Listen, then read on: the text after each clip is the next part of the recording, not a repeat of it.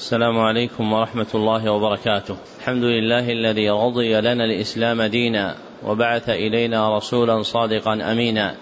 نحمده سبحانه حق الحمد ونسأله التوفيق للرشد ونصلي ونسلم على سيد المرسلين وإمام المتقين وخاتم النبيين وعلى آله وصحابته الأخيار المنتجبين وتابعيهم بإحسان إلى يوم الدين.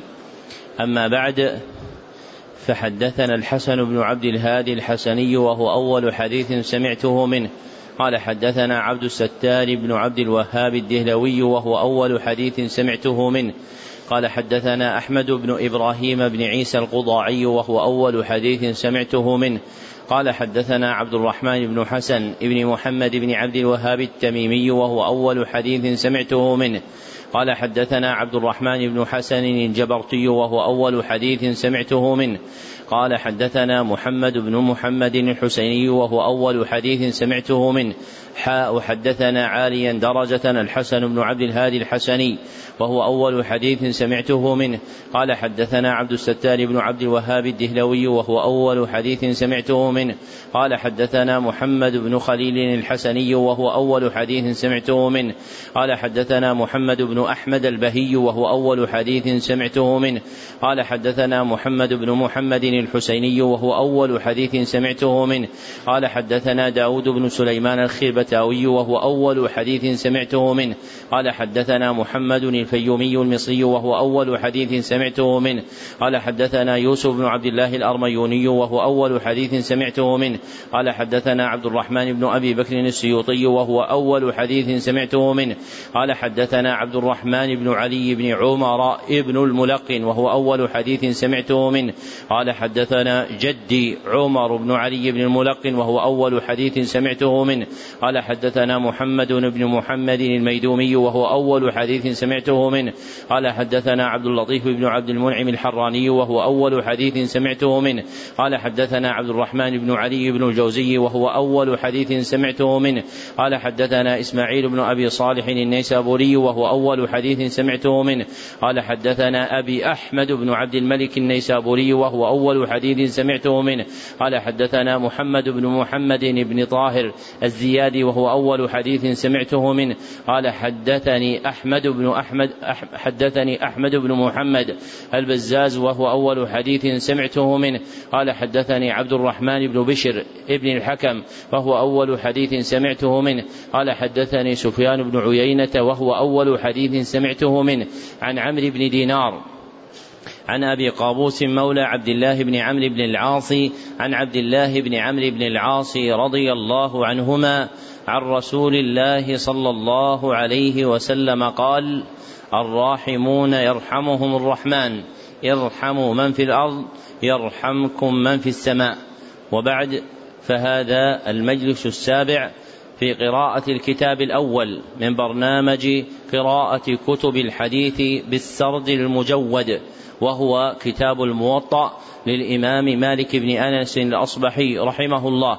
برواية يحيى ابن يحيى الليثي رحمه الله تعالى وقد انتهى بنا بيانه وقراءته إلى كتاب النذور. نعم. أعوذ بالله من الشيطان الرجيم. بسم الله الرحمن الرحيم. عبس وتولى أن جاءه الأعمى وما يدريك لعله يزكى أو يذكر فتنفعه الذكرى.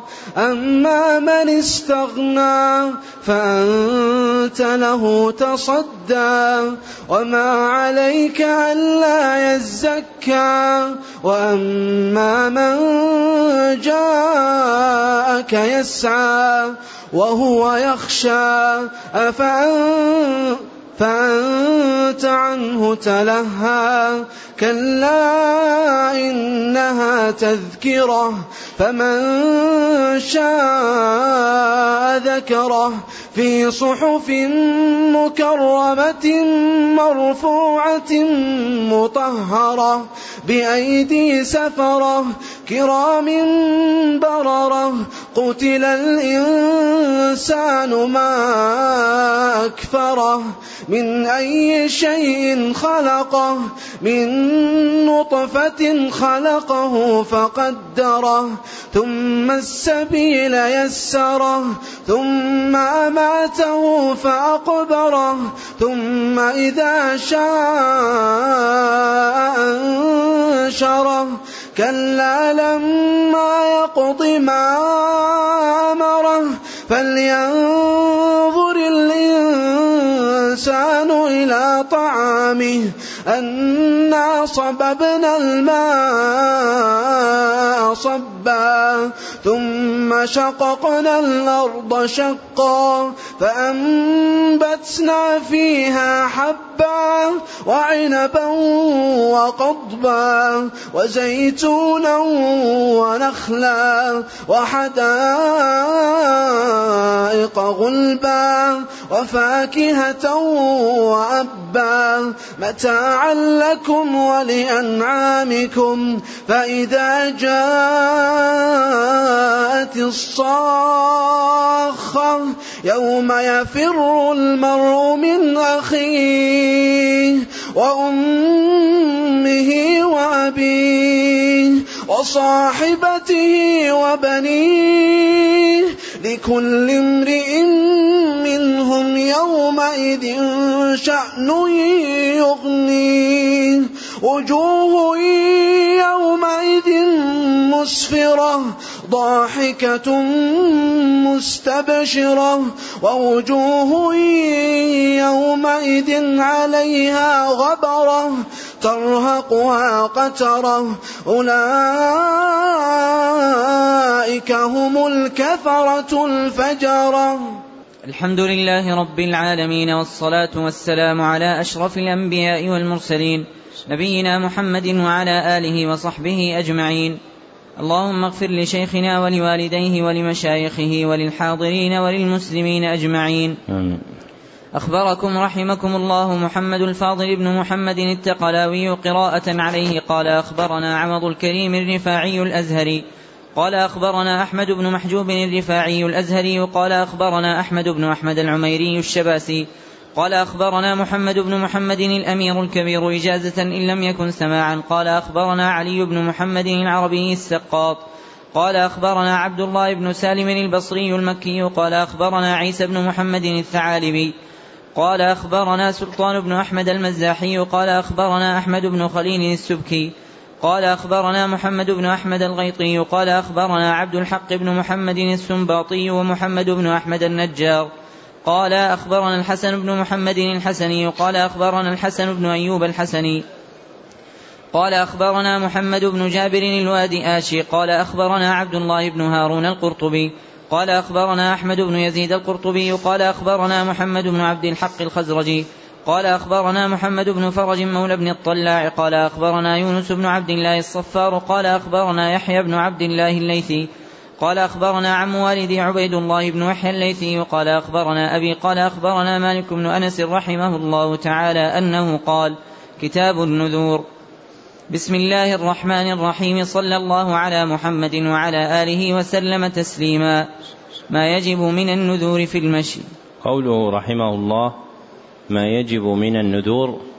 هذه الترجمة ما يجب هي من أمهات التراجم في موطأ الإمام مالك تارة أوردها بالتذكير ما يجب وتارة أوردها بالتأنيث ما تجب وعدة إيراده لها خمس مرات وهذا أدنى العدد الذي تعد به الترجمة من أمهات التراجم. لأنها نصف العشرة التي هي أول العشرات فأقل ذلك عد الخمسة فيما يكون من أمهات التراجم فما زاد عن ذلك. وتقدم عندنا من الأعداد ست تراجم وثمان تراجم وتراجم وإحدى عشرة ترجمة وإحدى وعشرين ترجمة وسبع وعشرين ترجمة وإحدى وأربعين ترجمة وثمانية وستين بعد المئة. نعم. أحسن الله إليكم. وبه قال مالك عن ابن شهاب عن عبيد الله بن عبد الله بن عتبة بن مسعود عن عبد الله بن عباس رضي الله عنهما أن سعد بن عبادة رضي الله عنه استفتى رسول الله صلى الله عليه وسلم فقال إن أمي ماتت عليها نذر لم تقضه. فقال رسول الله صلى الله عليه وسلم اقضه عنها. قوله رحمه الله عن ابن شهاب إذا وقع هذا الاسم بكنيته في الموطأ فهو محمد بن مسلم ابن عبيد الله ابن عبد الله ابن شهاب الزهري. ولا يكاد يذكر خارج الموطأ إلا كان المراد به الرجل المذكور وهو من ثقات المسلمين وأئمة التابعين رحمه الله. نعم. أحسن الله إليكم. وبه قال مالك عن عبد الله بن أبي بكر عن عمته أنها حدثته عن جدته أنها كانت جعلت على نفسها مشيا إلى مسجد قباء فماتت ولم تقضه. فأفتى عبد الله بن عباس رضي الله عنهما ابنتها أن تمشي عنها. وبه إلى يحيى قال سمعت مالكا يقول لا يمشي أحد عن أحد. وبه قال مالك عن عبد الله بن أبي حبيبة قال قلت لرجل وأنا حديث السن ما على الرجل أن يقول علي مشي إلى بيت الله ولم يقل علي نذر مشي.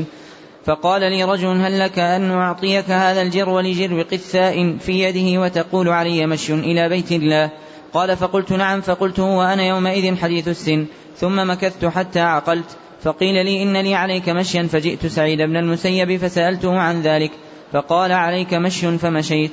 وبه إلى يحيى قال قال مالك وهذا الأمر عندنا. ما جاء في من نذر مشيا إلى بيت الله. قوله رحمه الله ما جاء في من نذر مشيا. تقدم أن هذه الترجمة ما جاء في كذا وكذا من أمهات التراجم عند الإمام مالك فأوردها في موطئه مئة وثمان وستين مرة. سؤال هذه الترجمة ما جاء في من نذر مشيا إلى بيت الله والتي قبلها ما يجب من النذور في المشي. ما الفرق بينهما؟ واضح الإشكال؟ كلاهما في نذر المشي. ما الفرق بينهما يا إبراهيم؟ إيش؟ أحسنت. أن الترجمة الأولى عامة في حصول المشي دون تقييده دون تخصيصه بمحل يقصد. وأما الترجمة الثانية ففيها ذكر نذر المشي قصدا إلى موضع معين وهو بيت الله الحرام. نعم. أحسن الله إليكم. وبه قال مالك عن عروة بن أذينة الليثي أنه قال خرجت مع جدة لي عليها مشي إلى بيت الله. حتى إذا كنا ببعض الطريق عجز عجزت فأرسلت مولا لها يسأل عبد الله بن عمر رضي الله عنهما. فخرجت معه فسأل عبد الله بن عمر رضي الله عنهما فقال له عبد الله مرها فلتركب ثم لتمشي من حيث من حيث عجزت. وبه إلى يحيى قال سمعت مالكا يقول ونرى عليها مع ذلك الهدي. وبه قال مالك أنه بلغه أن سعيد بن المسيب وأبا سلمة بن عبد الرحمن كان يقولان مثل قول عبد الله بن عمر رضي الله عنهما. قوله رحمه الله وأبا سلمة بن عبد ابن عبد الرحمن تقدم أن سلمة عندهم بفتح لامه ولم يأتي بكسرها إلا في موضعين. أحدهما عمرو بن سلمة الجرمي رضي الله عنه والآخر بنو سلمة قبيلة من الأنصار ووقع لها ذكر متقدم في الموطأ. نعم. أحسن الله إليكم. وبه قال مالك عن يحيى بن سعيد أنه قال كان علي مشي فأصابتني خاصرة فركبت حتى أتيت مكة فسألت عطاء بن أبي رباح وغيره فقالوا عليك هدي. فلما قدمت المدينة سألت فأمروني أن أمشي مرة أخرى من حيث من حيث عجزت فمشيت. وبه إلى يحيى قال سمعت مالكا يقول فالأمر عندنا في من يقول علي مشي إلى بيت الله أنه إذا عجز ركب. ثم عاد فمشى من حيث من حيث عجز فإن كان لا يستطيع المشي فليمشي ما قدر عليه. ثم ليركب عليه هدي بدنة أو بقرة أو شاة إن لم يجد إلا هي. وبه إلى يحيى قال سئل مالك عن الرجل يقول للرجل أنا أحملك إلى بيت الله؟ فقال مالك إن نوى أن يحمله على رقبته يريد بذلك المشقة وتعب نفسه فليس ذلك عليه. وليمشي على رجليه وليهدي إن لم يكن نوى شيئا فليحجج وليركب وليحجج بذلك الرجل وذلك أنه قال أنا أحملك إلى بيت الله فإن أبى أن يحج معه فليس عليه شيء وقد قضى ما عليه. وبه لا يحيى قال سئل مالك عن الرجل يحلف بنذور مسماة مشيا إلى بيت الله ألا يكلم أخاه وأباه بكذا وكذا نذرا لشيء لا يقوى عليه. ولو تكلف ذلك كل عام لعرف أنه لا يبلغ, عمر لا يبلغ عمره ما جعل على نفسه, من ذلك. فقيل له هل يجزيه من ذلك نذر واحد أو نذور مسمى فقال مالك ما أعلمه يجزئه من ذلك إلا الوفاء بما جعل على نفسه فليمش ما قدر عليه من الزمان وليتقرب إلى الله بما استطاع من الخير. العمل في المشي إلى الكعبة. قوله رحمه الله العمل في المشي أي ما ينبغي فيه من الأحكام المبينة شرعا. وهذه الترجمة من أمهات التراجم عند الإمام مالك فأوردها فأوردها سبعا وعشرين مرة. نعم. أحسن الله إليكم. وبه قال مالك أن أحسن ما سمعت من أهل العلم في الرجل يحلف بالمشي إلى بيت الله أو المرأة فيحنث أو تحنث أنه إن مشى الحانث منهما في عمرة فإنه يمشي حتى يسعى بين الصفا والمروة فإذا سعى فقد فرغ. وأنه إن جعل على نفسه مشيا في الحج فإنه يمشي حتى يأتي مكة ثم يمشي حتى يفرغ من المناسك كلها ولا يزال ماشيا حتى يفيض. وبه إلى يحيى قال قال مالك ولا يكون مشي إلا في حج أو عمرة. ما لا يجوز من النذور في معصية الله. قوله رحمه الله ما لا يجوز من النذور. هذه الترجمة ما لا يجوز من كذا وكذا من أمهات التراجم. وقد أوردها مالك إحدى عشرة مرة في موطئه. تقدمت أولاها في كتاب الاعتكاف فيما أظن.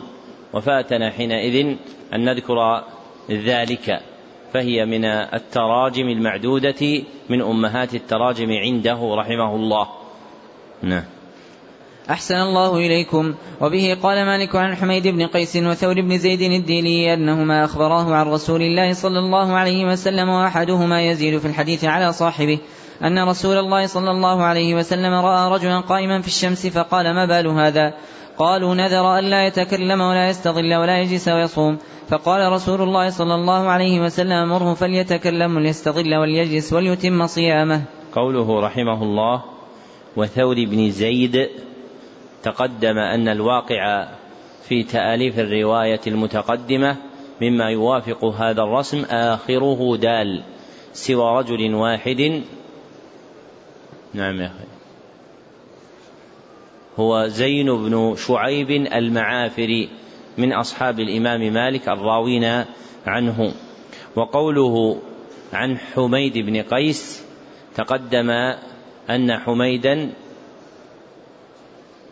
لم يقع في كتب الرواية المتقدمة إلا مصغرا سواء في الأسماء كحميد بن قيس الأعرج وحميد بن أبي حميد الطويل أو في الكنى كأبي حميد الساعدي رضي الله عنه وتقدم له ذكر في الموطأ. نعم. أحسن الله إليكم. وبه قال مالك ولم أسمع أن رسول الله صلى الله عليه وسلم أمره بكفارة وقد أمره رسول الله صلى الله عليه وسلم أن يتم ما كان لله طاعة ويترك ما كان لله معصية. وبه قال مالك عن يحيى بن سعيد عن القاسم بن محمد أنه سمعه يقول أتت امرأة إلى عبد الله بن عباس رضي الله عنهما فقالت إني نذرت أن, أن, أن أنحر ابن إني نذرت أن أنحر ابني. فقال ابن عباس رضي الله عنهما لا تنحر ابنك وكفري عن يمينك. فقال شيخ عند ابن عباس رضي الله عنهما وكيف يكون في هذا كفارة؟ فقال ابن عباس رضي الله عنهما إن الله قال الذين يظاهرون منكم من نسائهم ثم جعل فيه من الكفارة ما رأيت. وبه قال مالك عن طلحة بن عبد الملك الأيلي عن القاسم بن محمد بن الصديق عن عائشة رضي الله عنها أن رسول الله صلى الله عليه وسلم قال من نذر أن يطيع الله فليطعه ومن نذر أن يعصي الله فلا يعصيه. قوله رحمه الله عن طلحة ابن عبد ابن عبد الملك الأيلي هكذا وقع بياء في مواضع من الموطأ. كطلحة بن عبد الملك الأيلي وهارون بن سعيد الأيلي وليس فيه الأبلي بالباء الموحدة وليس فيه الأبلي بباء موحدة وإنما فيه الأيلي بالمثنى. وقد ذكر القاضي عياض أنه ليس في الكتب الثلاثة البخاري ومسلم والموطأ رجل وقع في نسبه الأيلي الأبلي أنه ليس في البخاري ومسلم والموطأ رجل وقع في نسبه يعني في هذه الكتب الأبلي وإنما فيها الأيلي فكل ما كان من هذا الرسم فهو في هذه الكتب الثلاثة الأيلي وليس فيها الأبلي وإنما وقع الأبلي في سنن أبي داود وسنن ابن ماجه. نعم. أحسن الله إليكم. وبه إلى يحيى قال سمعت مالكا يقول معنى قول رسول الله صلى الله عليه وسلم من نذر أن يعصي الله فلا يعصه إن نذر أن يمشي إلى الشام أو إلى مصر أو إلى الربذة أو ما أشبه ذلك مما ليس لله بطاعة. إن كلم فلانا أو ما أشبه ذلك فليس عليه في شيء من ذلك شيء إن هو كلمه أو حنث بما حلف عليه. لأنه ليس لله في هذه الأشياء طاعة وإنما يوفى لله بما له فيه طاعة. اللغو في اليمين. وبه قال مالك عن هشام بن عروة عن أبيه عن عائشة رضي الله عنها أم المؤمنين أنها كانت تقول لغو اليمين قول الإنسان لا والله لا والله. وبه لا يحيى قال قال مالك أحسن ما سمعت في هذا أن اللغو حلف الإنسان على الشيء يستيقن أنه كذلك ثم يوجد على غير ذلك فهو اللغو.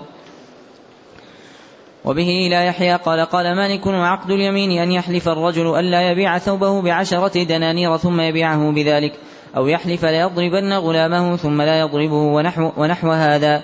فهذا الذي يكفر صاحبه عن يمينه وليس في اللغو كفارة. وبه إلى يحيى قال قال مالك فأما الذي يحلف على الشيء وهو يعلم أنه آثم ويحلف على الكذب وهو يعلم ليرضي به. وهو يعلم ليرضي به أحدا أو ليعتذر به إلى معتذر إليه أو ليقطع به مالا فهذا أعظم من أن تكون فيه كفارة. ما لا تجب فيه الكفارة من الأيمان. وبه, وبه قال مالك عن نافع عن عبد الله بن عمر رضي الله عنهما أنه كان يقول من قال والله ثم قال إن شاء الله ثم لم يفعل الذي حلف عليه لم يحنث. وبه لا يحيى قال قال مالك أحسن ما سمعت في الثنيا أنها لصاحبها ما لم يقطع كلامه وما كان من ذلك نسقا يتبع بعضه بعضا قبل أن يسكت فإذا سكت وقطع كلامه فلا ثنيا له.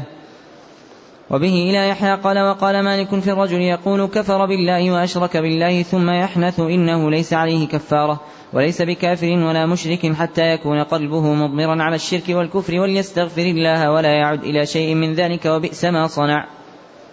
ما تجب فيه الكفارة من الأيمان. تقدم أن قول الإمام مالك رحمه الله ما تجب بالتأنيث أو ما يجب بالتذكير هو من أمهات التراجم عنده وأنه أوردها خمس مرات. نعم.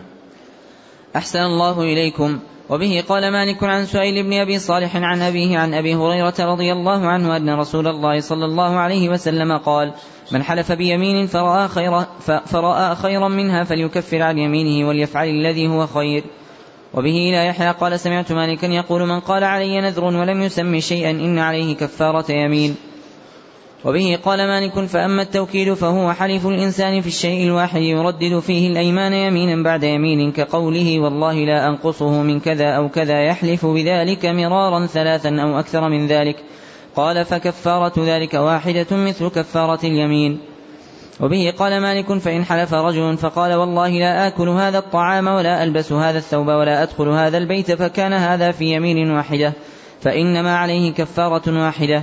وإنما ذلك كقول الرجل لامرأته أنت الطلاق إن كسوتك هذا الثوب ولا أذنت لك إلى المسجد. يكون ذلك نسقا متتابعا في كلام واحد. فإن حنث في شيء من ذلك واحد فقد وجب عليه الطلاق وليس عليه فيما فعل بعد ذلك حنث. إنما الحنث في ذلك حنث واحد. وبه قال مالك الأمر عندنا في نذر المرأة أنه جائز عليها بغير إذن زوجها يجب عليها ذلك ويثبت إذا كان ذلك في جسدها وكان ذلك لا يضر بزوجها وإن كان ذلك يضر بزوجها كان ذلك عليها حتى تقضيه. العمل في كفارة الأيمان. وبه قال مالك عن نافع عن عبد الله بن عمر رضي الله عنهما أنه كان يقول من حلف بيمين فوكدها ثم حنث فعليه عتق رقبة أو كسوة عشرة مساكين. ومن حلف بيمين فلم يؤكدها ثم حنث فعليه إطعام عشرة مساكين لكل مسكين مد من حنطة. فمن لم يجد فصيام ثلاثة أيام. وبه قال مالك عن نافع عن عبد الله بن عمر رضي الله عنهما أنه كان يكفر عن يمينه بإطعام عشرة مساكين لكل مسكين مد من حنطة وكان يعتق المرار إذا وكد اليمين. وبه قال مالك عن يحيى بن سعيد عن سليمان بن يسار أنه قال أدركت الناس وهم إذا أعطوا في كفارة اليمين أعطوا مدا من حنطة بالمد الأصغر ورأوا ذلك مجزئا عنهم. وبه إلى يحيى قال قال مالك أحسن ما سمعت في الذي يكفر عن يمينه بالكسوة أنه إن كسى الرجال كساهم ثوبا ثوبا وإن كسى النساء كساهن ثوبين ثوبين درعا وخمارا وذلك أدنى ما يجزي كلا في صلاته. قوله رحمه الله عن سليمان بن يسار تقدم أن يسار إذا وقع في الموطأ فهو بالياء التحتانية والسين المهملة وليس فيه شيء بالباء الموحدة والشين المعجمة. بشار. بل هذا الاسم كما قال الذهبي في المشتبه نادر في التابعين معدوم في الصحابة. وقوله عن يحيى بن سعيد إذا وقع في الموطأ فهو يحيى بن سعيد الأنصاري.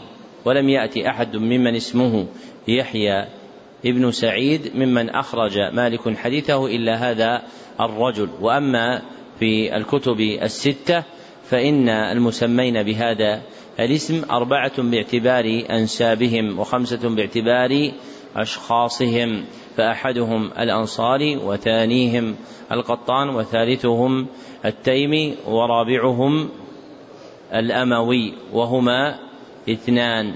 وأشرت إلى ذلك بقولي نعم.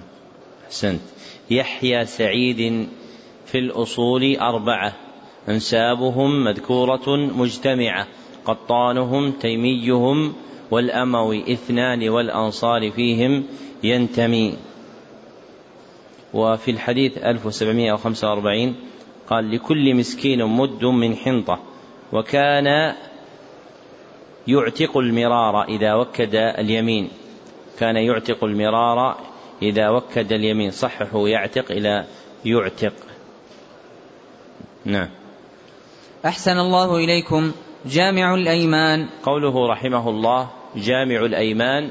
تقدم أن قول مالك جامع كذا وكذا من أمهات التراجم عنده وقد كررها الكامل. وقد كررها إحدى وأربعين مرة. صواب أم غير صواب؟ أخي. خله بعدي بعدين نشوف عدك. نصي ليس نصا مقدسا. قد أخطئ لكن هاتها مرقبة وننظر فيها. جزاك الله خير. بعدين المعتمد العد من هذه النسخة. المعتمد العد من هذه النسخة. ومعنى جامع كذا وكذا.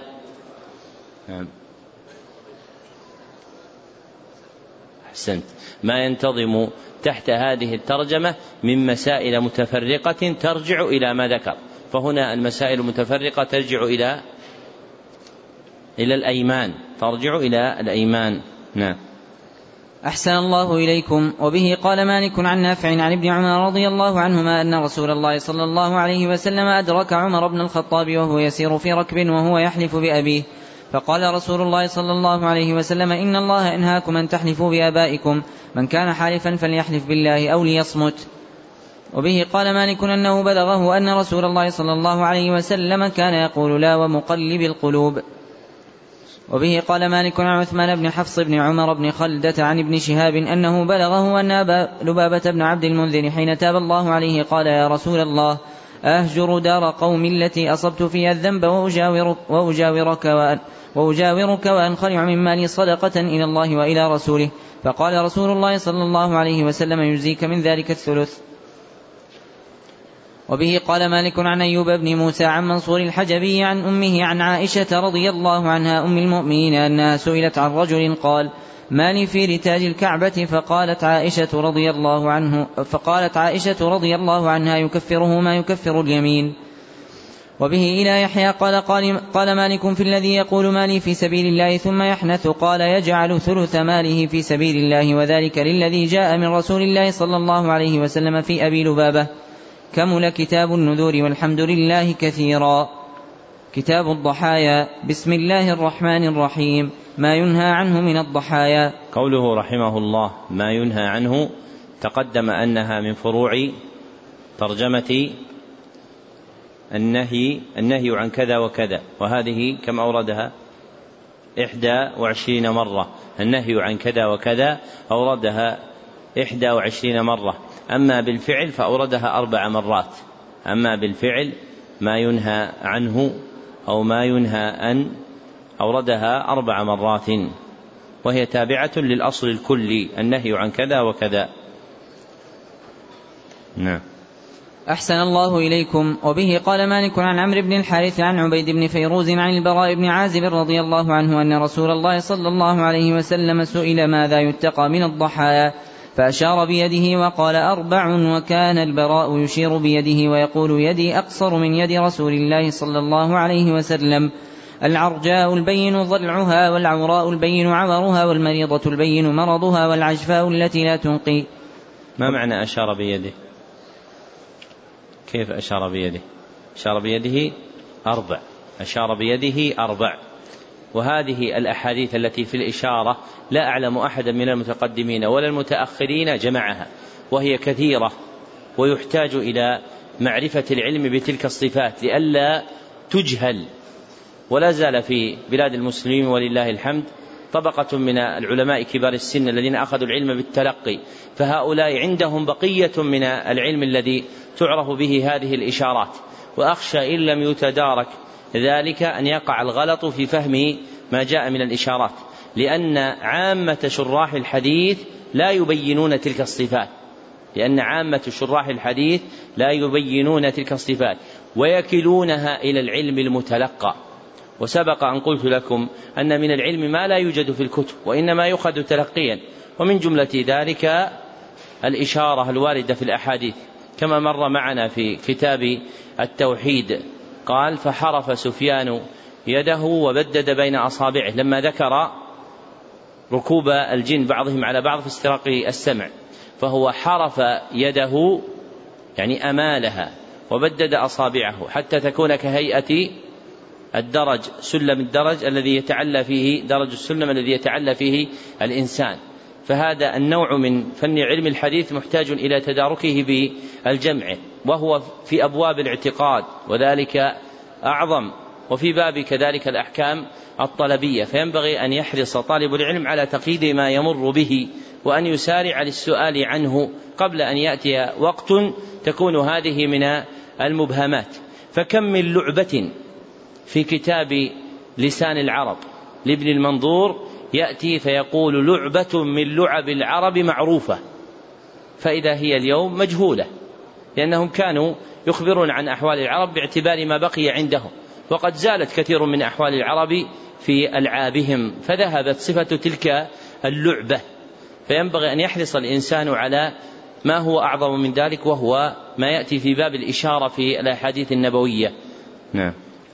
أحسن الله إليكم. وبه قال مالك عن نافع أن عبد الله بن عمر رضي الله عنهما كان يتقي من الضحايا والبدن التي لم تسن والتي نقص من خلقها. وبه لا يحيى قال قال مالك وهذا أحب ما سمعت إلي. النهي عن ذبح الضحية قبل انصراف الإمام. وبه قال مالك عن يحيى بن قوله رحمه الله النهي عن ذبح الضحية تقدم أن قوله النهي عن كذا وكذا من أمهات التراجم عنده وأنه أعادها كم؟ إحدى وعشرين مرة. من من عجائب حديث الإشارة عند أحمد بسند صحيح عن عمر بن الخطاب رضي الله عنه أن النبي صلى الله عليه وسلم قال من تواضع لله هكذا رفعه هكذا. كيف؟ من تواضع لله هكذا وأشار بيده إلى التطامن رفعه الله هكذا وأشار بيده إلى العلو. نعم. أحسن الله إليكم. وبه قال مالك عن يحيى بن سعيد عن بشير بن يسار أن أبا بردة بن أن أبا بردة بن أن أبا بردة بن نيار ذبح ضحيته قبل أن يذبح رسول الله صلى الله عليه وسلم يوم الأضحى. فزعم أن رسول الله صلى الله عليه وسلم أمره أن يعود بضحية أخرى. قال أبو بردة رضي, قال أبو بردة رضي الله عنه لا أجد إلا جذعا. قال له وإن لم تجد إلا جذعا فاذبح. وبه قال مالك عن يحيى بن سعيد عن عباد بن تميم أن عويمر بن أشقر ذبح ضحيته قبل أن يغدو يوم الأضحى وأنه ذكر ذلك لرسول الله صلى الله عليه وسلم فأمره أن يعود بضحية أخرى. قوله رحمه الله عن عباد عن عباد بن تميم تقدم أن هذا الاسم يعرف بفتح عينه وتشديد بائه عباد إلا اسما واحدا وهو نعم تقادم إلا قيس بن عباد الضبعي من رجال الشيخين البخاري ومسلم وغيرهما فهو قيس ابن عباد بضم عينه وفتح بائه. نعم. أحسن الله إليكم. ما يستحب من الضحايا. وبه قال مالك عن نافع أن عبد الله بن عمر رضي الله عنهما ضحى مرة بالمدينة قال نافع فأمرني أن أشتري له كبشا فحيلا أقرا ثم أذبحه يوم الأضحى في مصلى الناس. قال نافع ففعلت ثم حمل إلى عبد الله بن عمر رضي الله عنهما فحلق رأسه حين ذبح الكبش وكان مريضا لم يشهد العيد مع الناس. قال نافع وكان عبد الله بن عمر رضي الله عنهما يقول ليس حلاق الرأس بواجب على من ضحى وقد فعله ابن عمر رضي الله عنهما. ادخار لحوم الأضاحي. قوله رحمه الله ادخار لحوم الأضاحي أي حفظها أي حفظها وتأخير أكلها أي حفظها وتأخير أكلها. نعم. أحسن الله إليكم. وبه قال مالك عن أبي الزبير المكي عن جابر بن عبد الله رضي الله عنهما أن رسول الله صلى الله عليه وسلم نهى عن أكل لحوم الضحايا بعد ثلاثة أيام ثم قال بعد كلوا وتزودوا وادخروا. وبه قال مالك عن عبد الله بن أبي بكر عن عبد الله بن واقد أنه قال نهى رسول الله صلى الله عليه وسلم عن أكل لحوم الضحايا بعد ثلاث. قال عبد الله بن أبي بكر فذكرت ذلك لعمرة بنت عبد الرحمن فقالت صدق. سمعت عائشة رضي الله عنها زوج النبي صلى الله عليه وسلم تقول دف ناس من أهل البادية حضرة الأضحى في زمان النبي عليه السلام. فقال رسول الله صلى الله عليه وسلم ادخروا لثلاث وتصدقوا بما بقي. قالت فلما كان بعد ذلك قيل لرسول الله صلى الله عليه وسلم لقد كان الناس ينتفعون بضحاياهم ويجملون منها الودك ويتخذون منها الأسقية. فقال رسول الله صلى الله عليه وسلم وما ذاك أو كما قال. قالوا نهيت عن لحوم الضحايا بعد ثلاث. فقال رسول الله صلى الله عليه وسلم إنما نهيتكم من أجل الدافة التي دفت عليكم. فكلوا وتصدقوا وادخروا يعني بالدافة قوما مساكين قدموا المدينة. وبه قال مالك عن ربيعة بن أبي عبد الرحمن عن أبي سعيد الخدري رضي الله عنه أنه قدم من سفر فقدم إليه أهله لحما فقال انظروا أن يكون من انظروا أن يكون هذا من لحوم الأضحى. فقالوا هو منها فقال أبو سعيد رضي الله عنه ألم يكن رسول الله صلى الله عليه وسلم نهى عنه؟ فقالوا إنه قد كان من رسول الله صلى الله عليه وسلم فيها بعدك أمر. فخرج أبو سعيد فسأل عن ذلك فأخبر أن رسول الله صلى الله عليه وسلم قال نهيتكم عن لحوم الأضحى بعد ثلاث فكلوا وتصدقوا وادخروا ونهيتكم عن الانتباذ فانتبذوا وكل مسكر حرام ونهيتكم عن زيارة القبور فزوروها ولا تقولوا هجرا يعني لا تقولوا سوءا. الشركة في الضحايا وعن كم تذبح البقرة والبدنة. وبه قال مالك عن أبي الزبير المكي عن جابر بن عبد الله رضي الله عنهما أنه قال نحرنا مع رسول الله صلى الله عليه وسلم عام الحديبية البدنة عن سبعة والبقرة عن سبعة. وبه قال مالك عن عمارة بن صياد أن عطاء بن يسار أخبره أن أبا أيوب الأنصاري رضي الله عنه أخبره قال كنا نضحي بالشاة الواحدة يذبحها الرجل عنه وعن أهل بيته ثم تباهى الناس بعد فصارت مباهاة. قوله رحمه الله عن عمارة بن صياد عمارة بضم عينه وليس في الموطأ عمارة بكسرها ولا عمارة بفتحها. نعم. أحسن الله إليكم. وبه قال وبه إلى يحيى قال قال مالك وأحسن ما سمعت في البدنة والبقرة والشاة أن الرجل ينحر عنه وعن أهل بيته البدنة ويذبح البقرة والشاة الواحدة. هو يملكها ويذبحها عنهم ويشركهم, ويشركهم فيها فأما أن يشتري النفر البدنة أو البقرة أو الشاة يشتركون فيها في النسك والضحايا فيخرج كل إنسان منهم حصته من ثمنها ويكون له حصته من لحمها فإن ذلك يكره. وإنما سمعنا الحديث أنه لا يشترك في النسك وإنما يكون عن أهل البيت الواحد. وبه قال مالك عن ابن شهاب أنه قال ما نحر رسول الله صلى الله عليه وسلم عنه وعن أهل بيته إلا بدنة واحدة أو بقرة واحدة. وبه إلى يحيى قال قال مالك لا أدري أيتهما قال ابن شهاب. الضحية عما في بطن المرأة. وبه قال مالك عن نافع أن عبد الله بن عمر رضي الله عنهما قال الأضحى يومان بعد يوم الأضحى. وبه قال مالك أنه بلغه عن علي بن أبي طالب رضي الله عنه مثل ذلك. وبه قال مالك عن نافع أن عبد الله بن عمر رضي الله عنهما لم يكن يضحي عما في بطن المرأة. وبه إلى يحيى قال قال مالك الضحية سنة وليست بواجبة ولا أحب لأحد ممن قوي على ثمنها أن يتركها. تم كتاب الضحايا والحمد لله رب العالمين. كتاب الذبائح. بسم الله الرحمن الرحيم. صلى الله على محمد وعلى آله وسلم تسليما. التسمية في الذبيحة. وبه قال مالك عن هشام بن عروة عن أبيه أنه قال سئل رسول الله صلى الله عليه وسلم فقيل له يا رسول الله إن ناسا من أهل البادية يأتوننا بلحمان ولا ندري هل سموا الله عليها أم لا. فقال رسول الله صلى الله عليه وسلم سموا الله عليها ثم كلوها. قال مالك وذلك في أول الإسلام. وبه قال مالك عن يحيى بن سعيد أن عبد الله بن عياش بن أبي ربيعة المخزومي أمر غلاما له أن يذبح ذبيحة فلما أراد أن يذبحها قال له سم الله. فقال له الغلام قد سميت فقال له سم الله ويحك. فقال له قد سميت فقال له عبد الله بن عياش والله لا أطعمها أبدا. ما يجوز من الزكاة على حال الضرورة. قوله رحمه الله ما يجوز من الزكاة على حال الضرورة. تقدم أن من أمهات التراجم عند الإمام مالك قوله ما لا يجوز من كذا وكذا وأنه أوردها كم؟ إحدى إحدى عشرة مرة. وأما قوله ما يجوز فإنها عنده من أمهات التراجم وأوردها أربع عشرة مرة.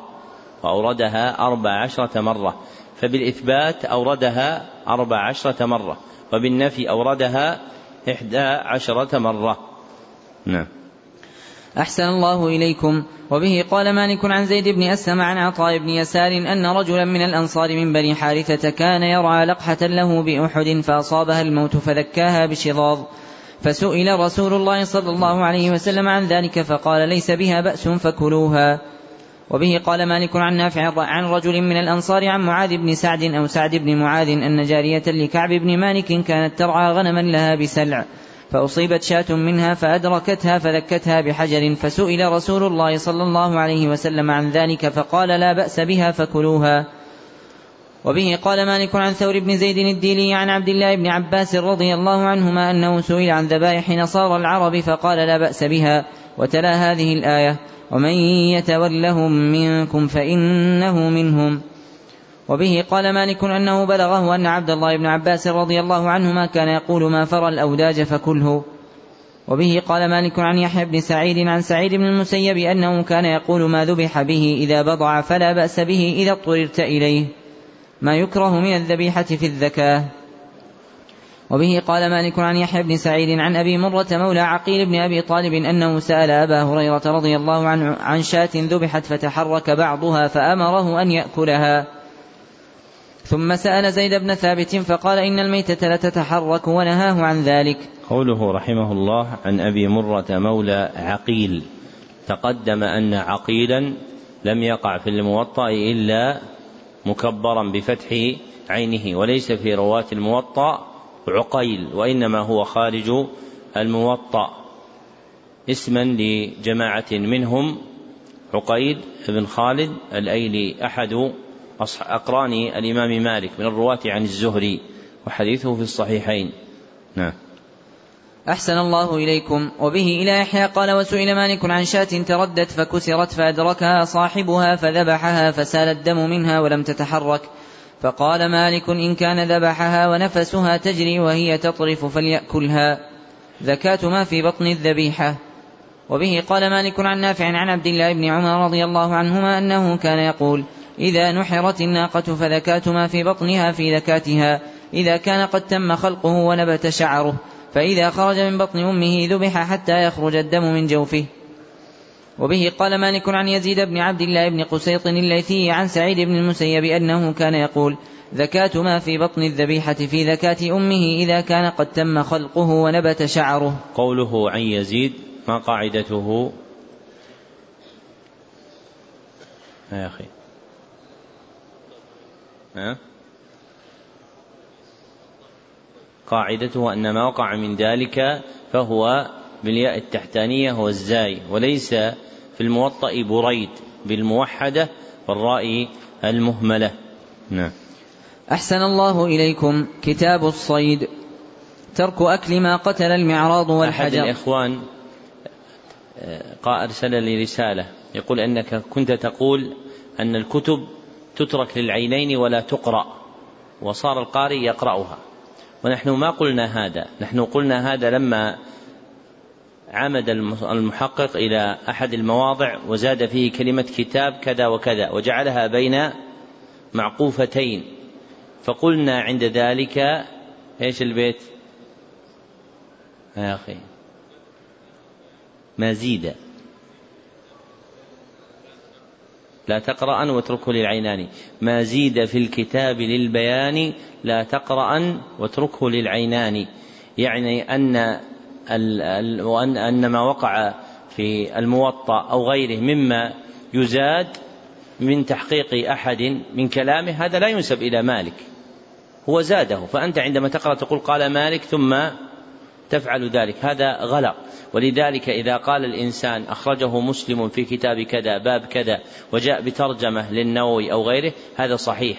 لكن إذا قال قال مسلم في كتاب كذا في باب كذا فهذا غير صحيح إذا كانت الترجمة من وضع النووي رحمه الله تعالى. نعم. أحسن الله إليكم. ترك أكل ما قتل المعراض والحجر. وبه قال مالك عن نافع أنه قال رميت طيرين بحجر وأنا بالجرف فأصبتهما فأما أحدهما فمات فطرحه عبد الله بن عمر رضي الله عنهما.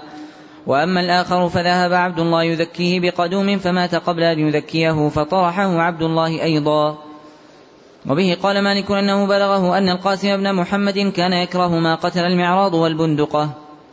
وبه قال مالك أنه بلغه أن سعيد بن المسيب كان يكره أن تقتل الإنسية بما يقتل به الصيد من الرمي وأشباهه.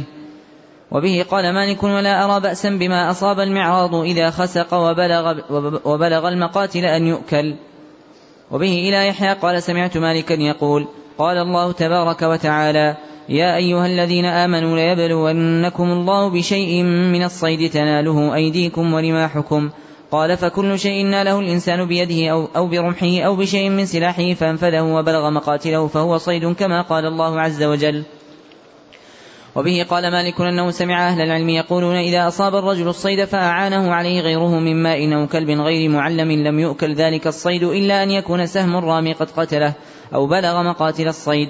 حتى لا يشك أحد في أنه هو قتله وأنه لا يكون للصيد حياة بعده.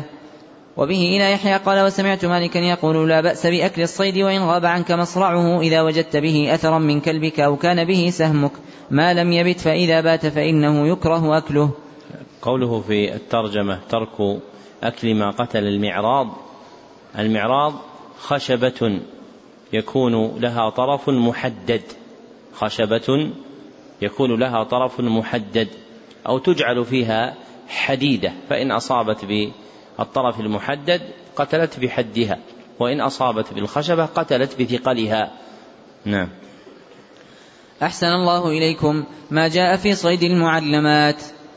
وبه قال مالك عن نافع عن عبد الله بن عمر رضي الله عنهما أنه كان يقول في الكلب المعلم كل ما أمسك عليك إن قتل أو لم يقتل. وبه قال مالك أنه سمع نافعا يقول قال عبد الله بن عمر رضي الله عنهما وإن أكل وإن لم يأكل. وبه قال مالك أنه بلغه عن سعد بن أبي وقاص رضي الله عنه أنه سئل عن الكلب المعلم إذا قتل الصيد فقال سعد كل وإن لم تبق إلا بضعة واحدة. وبه قال مالك أنه سمع أهل العلم يقولون في الباز والعقاب والصقر وما أشبه ذلك أنه إذا كان معلما يفقه كما تفقه الكلاب المعلمة فلا بأس بأكل ما قتلت مما صادت إذا ذكر اسم الله على إرسالها. وبه إلى يحيى قال قال مالك أحسن ما سمعت في الذي يتخلص الصيد من مخالب الباز أو من في الكلب ثم يتربص به فيموت أنه لا يحل أكله. وبه إلى يحيى قال وقال مالك وكذلك كل ما قدر على ذبحه وهو في مخالب الباز أو في في الكلب فيتركه صاحبه وهو قادر على ذبحه حتى يقتله الباز أو الكلب فإنه لا يحل أكله. وبه قال مالك وكذلك أيضا الذي يرمي الصيد فيناله وهو حي فيفرط في ذبحه حتى يموت فإنه لا يحل أكله.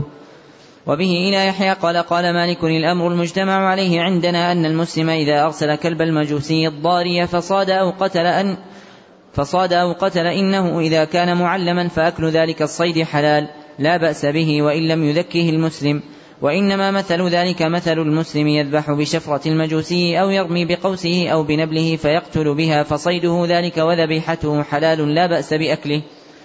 وبه إلى يحيى قال وقال مالك إذا أرسل المجوسي كلب المسلم الضاري على صيد فأخذه فإنه لا يؤكل ذلك الصيد إلا أن يذكى وإنما مثل ذلك مثل قوس المسلم ونبله يأخذها المجوسي فيرمي بها الصيد فيقتله وبمنزلة شفرة المسلم يذبح بها المجوسي فلا يحل أكل شيء من ذلك. ما جاء في صيد البحر. وبه قال مالك عن نافع أن عبد الرحمن بن أبي أن عبد الرحمن بن أبي هريرة سأل عبد الله بن عمر رضي الله عنهما عما لفظ البحر فنهاه عن أكله. قال نافع ثم انقلب عبد الله فدعا بالمصحف فقرأ أحل لكم صيد البحر وطعامه. قال نافع فأرسلني عبد الله بن عمر رضي الله عنهما إلى عبد الرحمن إلى عبد الرحمن بن أبي هريرة إنه لا بأس بأكله. وبه قال مالك عن زيد بن أسلم عن سعد عن سعد الجاري مولى عمر بن الخطاب رضي الله عنه أنه قال سألت عبد الله بن عمر رضي الله عنهما عن الحيتان يقتل بعضها بعضا أو تموت صردا فقال ليس, به ليس بها بأس قال سعد ثم سألت عبد الله بن عمرو بن العاص فقال مثل فقال مثل ذلك. قوله رحمه الله عن سعد الجاري بجيم وتقدم بقاف القاري وذلك في رجلين هما عبد الرحمن بن عبد القاري أحد التابعين والآخر عبد الرحمن بن محمد من شيوخ الإمام مالك. نعم. أحسن الله إليكم. وبه قال مالك عن أبي الزناد عن أبي سلمة بن عبد الرحمن عن أبي هريرة وزيد بن ثابت رضي الله عنهما أنهما كانا لا يريان بما لفظ البحر بأسا. وبه قال مالك عن أبي الزناد عن أبي سلمة بن عبد الرحمن أن ناسا من أهل الجار قدموا فسألوا مروان بن الحكم عما لفظ البحر فقال ليس به بأس. وقال اذهبوا إلى زيد بن ثابت وأبي هريرة رضي الله عنهما فسألوهما ثم أتوني فأخبروني ماذا يقولان. فأتوهما فسألوهما فقال لا بأس به فأتوا مروان فأخبروه فقال مروان قد قلت لكم. قوله رحمه الله عن أبي الزناد تقدم أن ما كان موافقا لهذا الرسم فإنه أبو زياد إلا هذا الرجل الرجل فإنه أبو الزناد واسمه نعم عبد الله بن ذكوان المدني. نعم. أحسن الله إليكم. وبه قال مالك لا بأس بأكل الحيتان يصيدها المجوسي لأن رسول الله صلى الله عليه وسلم قال البحر هو الطهور ماؤه الحل ميتته. قال مالك وإذا أكل ذلك ميتا فلا يضره من صاده. تحريم أكل كل ذي ناب من السباع. وبه قال مالك عن ابن شهاب عن أبي إدريس الخولاني عن أبي ثعلبة الخشني رضي الله عنه أن رسول الله صلى الله عليه وسلم قال أكل كل ذي ناب من السباع حرام. وبه قال مالك عن إسماعيل بن أبي حكيم عن عبيدة بن سفيان الحضرمي عن أبي هريرة رضي الله عنه أن رسول الله صلى الله عليه وسلم قال أكل كل ذي ناب من السباع حرام. وبه إلى يحيى قال قال مالك وهذا الأمر عندنا. قوله رحمه الله عن إسماعيل بن أبي حكيم تقدم أن ما كان من هذا الرسم حكيم فإنه بفتح حائه وليس فيه شيء بضمها في الموطأ. حكيم. نعم. أحسن الله إليكم ما يكره من أكل الدواب. وبه قال مالك أن أحسن ما سمع في الخيل والبغال والحمير أنها لا تؤكل لأن الله تبارك وتعالى قال وبه قال مالك إن أحسن. أحسن الله إليكم. وبه قال مالك إن أحسن ما سمع في الخيل والبغال والحمير أنها لا تؤكل لأن الله تبارك وتعالى قال والخيل والبغال والحمير لتركبوها وزينة. وقال تبارك وتعالى في الأنعام لتركبوا منها ومنها تأكلون. وقال تبارك وتعالى ليذكروا اسم الله على ما رزقهم من بهيمة الأنعام. فإلهكم إله واحد فله أسلموا. وبشر المخبتين. فكلوا منها وأطعموا القانع والمعتر. وقال وقال وقال فكلوا منها وأطعموا القانع والمعتر. إذا وقعت آيتان متتابعتان من سورتين مختلفتين أو من سورة واحدة لكنهما ليستا متتابعتان في نفس القرآن فإنه لا يأتي بهما الإنسان في نسق واحد بل يفصل بينهما بما يدل على ذلك. فكهذه الآية الثانية يقول وقال فكلوا منها وإن لم تكن كلمة وقال فإن هذا من جنس آداب ما يقال عند قول الراوي حدثنا فلان حدثنا فلان فإنه يقول حدثنا فلان قال حدثنا فلان وأسقطت للعلم بها فكذلك ما كان من الآي من هذا الجنس فإن الإنسان إذا ذكره لا يذكره متتابعا لئلا يتوهم السامع أنه كذلك في المصحف والأمر ليس كذلك بل يفصل بينهما بأن يقول وقال إذا كان المذكور فعلا وإذا كان وقوله أعاد ذلك فقال وقوله. نعم. أحسن الله إليكم. وبه إلى يحيى قال قال مالك وسمعت أن البائس هو الفقير وأن المعتر هو الزائر. وبه إلى يحيى قال قال مالك فذكر الله الخيل والبغال والحمير للركوب والزينة وذكر الأنعام للركوب والأكل. وبه إلى يحيى قال قال مالك والقانع هو الفقير أيضا. ما جاء في جلود الميتة.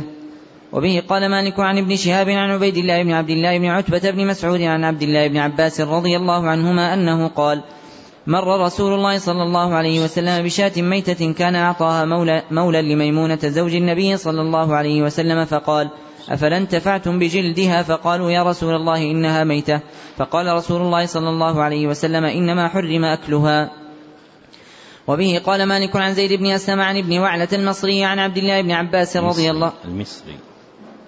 أحسن الله إليكم. وبه قال مالك عن زيد بن أسلم عن ابن وعلة المصري عن عبد الله بن عباس رضي الله عنهما أن رسول الله صلى الله عليه وسلم قال إذا دبغ الإهاب فقد طهر. وبه قال مالك عن يزيد بن عبد الله بن قسيط عن محمد بن عبد الرحمن بن ثوبان عن أمه عن عائشة رضي الله عنها زوج النبي صلى الله عليه وسلم أن رسول الله صلى الله عليه وسلم أمر أن يستمتع بجلود الميتة إذا دبغت. ما جاء في من يضطر إلى الميتة. وبه قال مالك إن أحسن ما سمع في الرجل يضطر إلى الميتة أنه يأكل منها حتى يشبع ويتزود منها فإن وجد عنها غنى طرحها وبه إلى يحيى قال وسئل مالك عن الرجل يضطر إلى الميتة أيأكل منها وهو يجد ثمرا لقوم أو زرعا أو غنما بمكانه ذلك؟ قال مالك إن ظن أن أهل ذلك الثمر أو الزرع أو الغنم يصدقونه بضرورته حتى لا يعد سارقا فتقطع يده. رأيت أن يأكل من أي ذلك وجد ما يرد جوعه ولا يحمل منه شيئا. وذلك أحب إلي من أن يأكل الميتة. وإن هو خشي أن لا يصدقوه وأن يعده سارقا بما أصاب من ذلك فإن أكل الميتة خير له عندي. وله في أكل الميتة على هذا الوجه ساعة مع أني أخاف أن يعدو عاد ممن لم يضطر إلى الميتة يريد استجازة أخذ أموال الناس وزروعهم وثمارهم بذلك. وبه إلى يحيى قال قال مالك وهذا أحسن ما سمعت. تم كتاب الصيد والحمد لله كثيرا كما هو أهله وصلواته على محمد عبده ورسوله. صحوها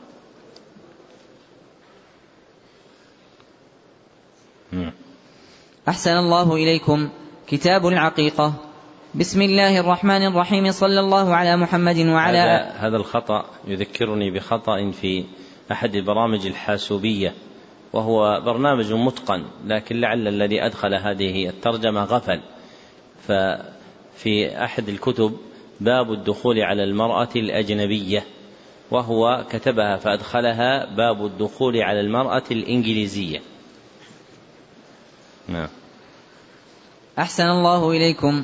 كتاب العقيقة بسم الله الرحمن الرحيم صلى الله على محمد وعلى آله وسلم تسليما. ما جاء في العقيقة. وبه قال مالك عن زيد بن أسلم عن رجل من بني ضمرة عن أبيه أنه قال سئل رسول الله صلى الله عليه وسلم عن العقيقة فقال لا أحب العقوق وكأنه إنما كره الإسم. وقال من ولد له ولد فأحب أن ينسك عن ولده فليفعل. وبه قال مالك عن جعفر بن محمد عن أبيه أنه قال وزنت فاطمة بنت رسول الله صلى الله عليه وسلم شعر حسن وحسين وزينب وأم كلثوم فتصدقت بزينة ذلك فضة.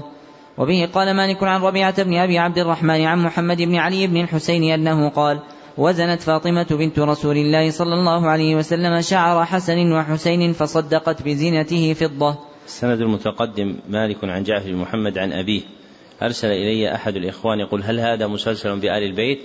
الجواب نعم هذا الإسناد عند مالك مسلسل بآل البيت لكن الأصل فيه الانقطاع فغالب شيوخ محمد بن علي من آل البيت لم يسمع منهم كهذا الحديث فإنه لم يدرك فاطمة رضي الله عنها فهو مسلسل بأهل البيت لكنه عند مالك غالبا يكون منقطعا غير متصل.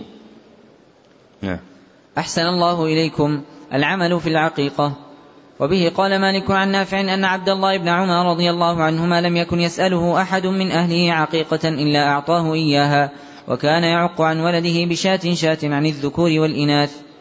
وبه قال مالك عن ربيعة بن أبي عبد الرحمن عن محمد بن إبراهيم بن الحارث التيمي أنه قال أنه قال سمعت أبي تستحب العقيقة ولو بعصفور. قال سمعت أبي يقول أنه قال سمعت أبي يقول تستحب العقيقة ولو بعصفور. وبه قال مالك أنه بلغه أنه عق عن حسن وحسين بن علي بن أبي طالب رضي الله عنه. وبه قال مالك عن هشام بن عروة أن أباه عروة بن الزبير كان يعق عن بنيه الذكور والإناث بشاة شاه. وبه قال مالك الأمر عندنا في العقيقة أن من عق فإنما يعق عن ولده بشاة شاة الذكور والإناث.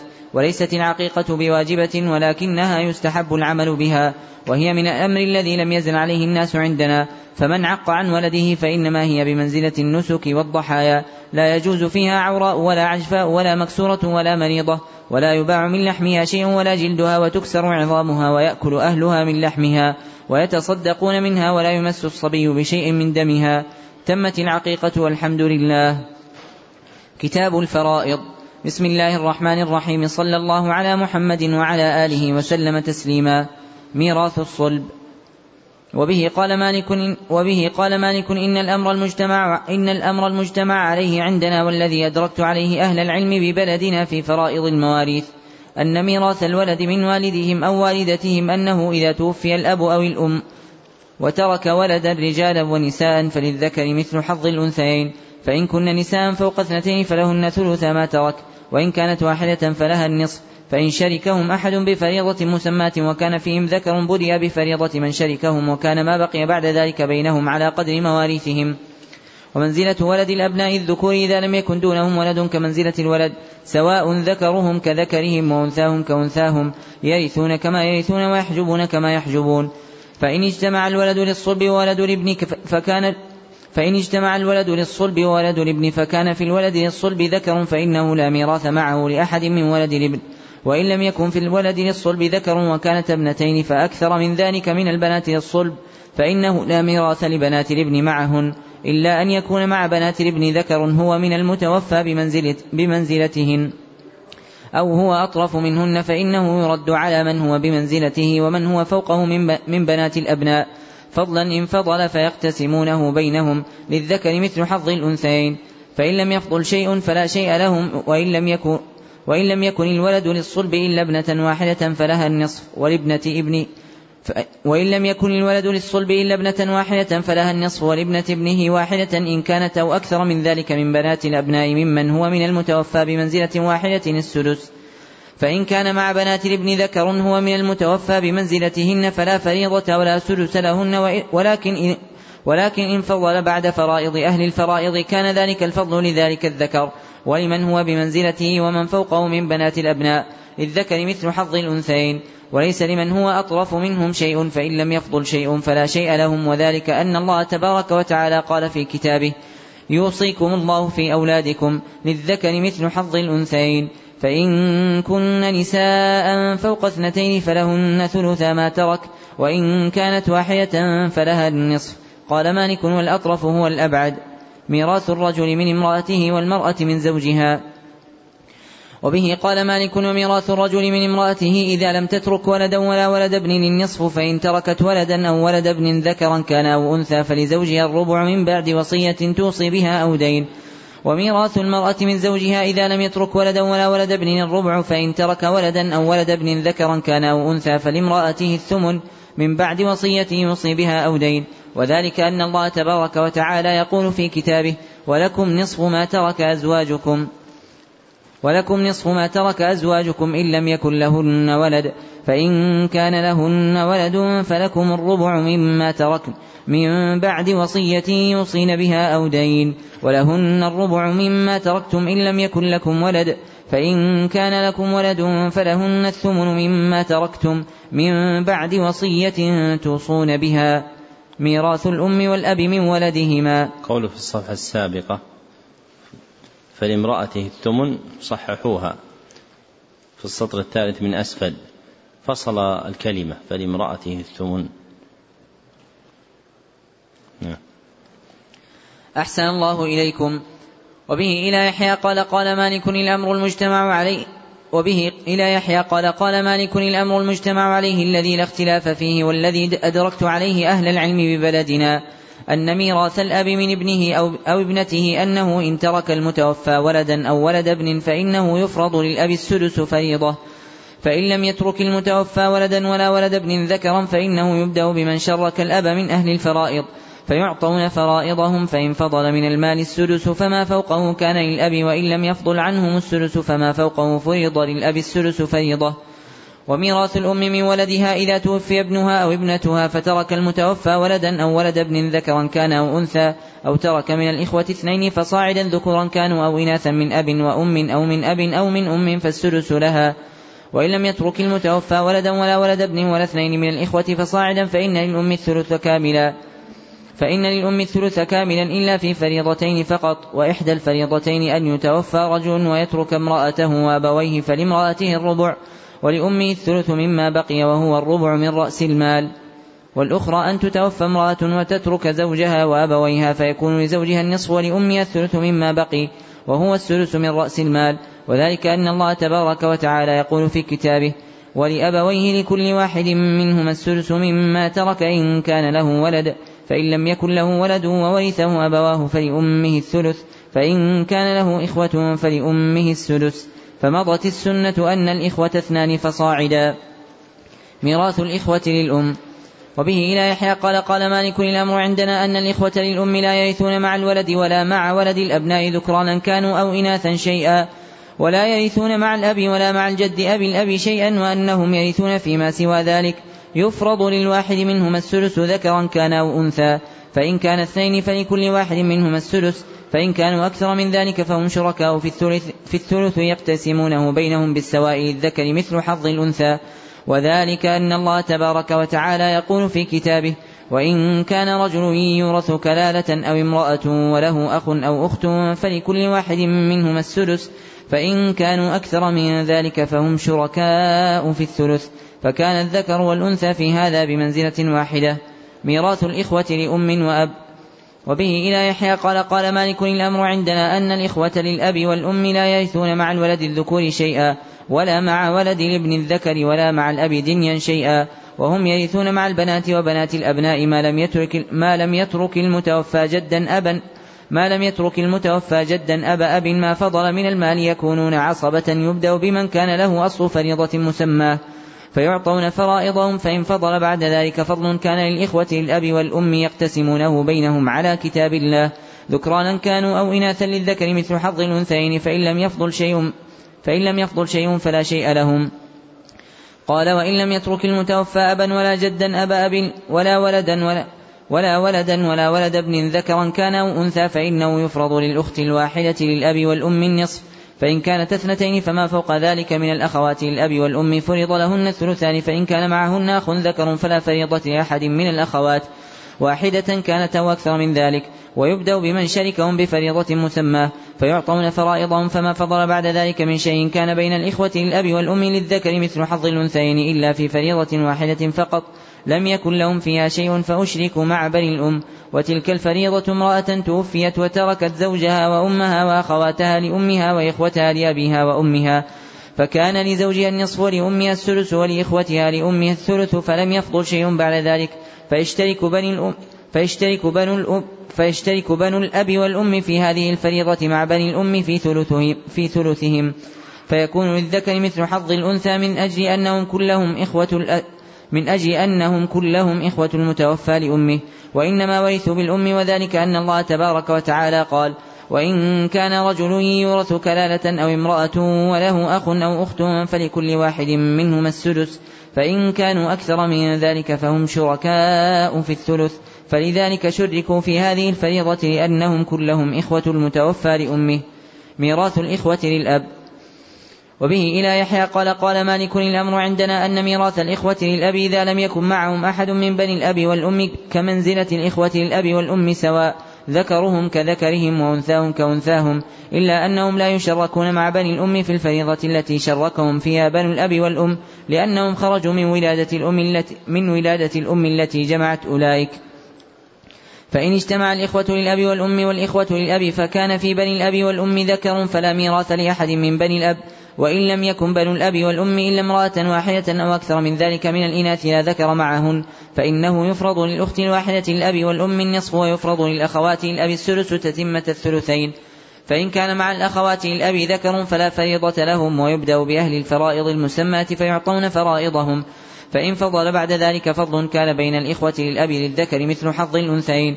وإن لم يفضل شيء فلا شيء لهم فإن كان الإخوة للأب والأم امرأتين أو أكثر من ذلك من الإناث فرض لهن الثلثان ولا ميراث معهن للأخوات للأب إلا أن يكون معهن أخ لأب. فإن كان معهن أخ لأب, لأب بدأ بمن شركهم بفريضة مسماة فأعطوا فرائضهم. فإن فضل بعد ذلك فضل كان بين الإخوة للأب للذكر مثل حظ الأنثيين وإن لم يفضل شيء فلا شيء لهم.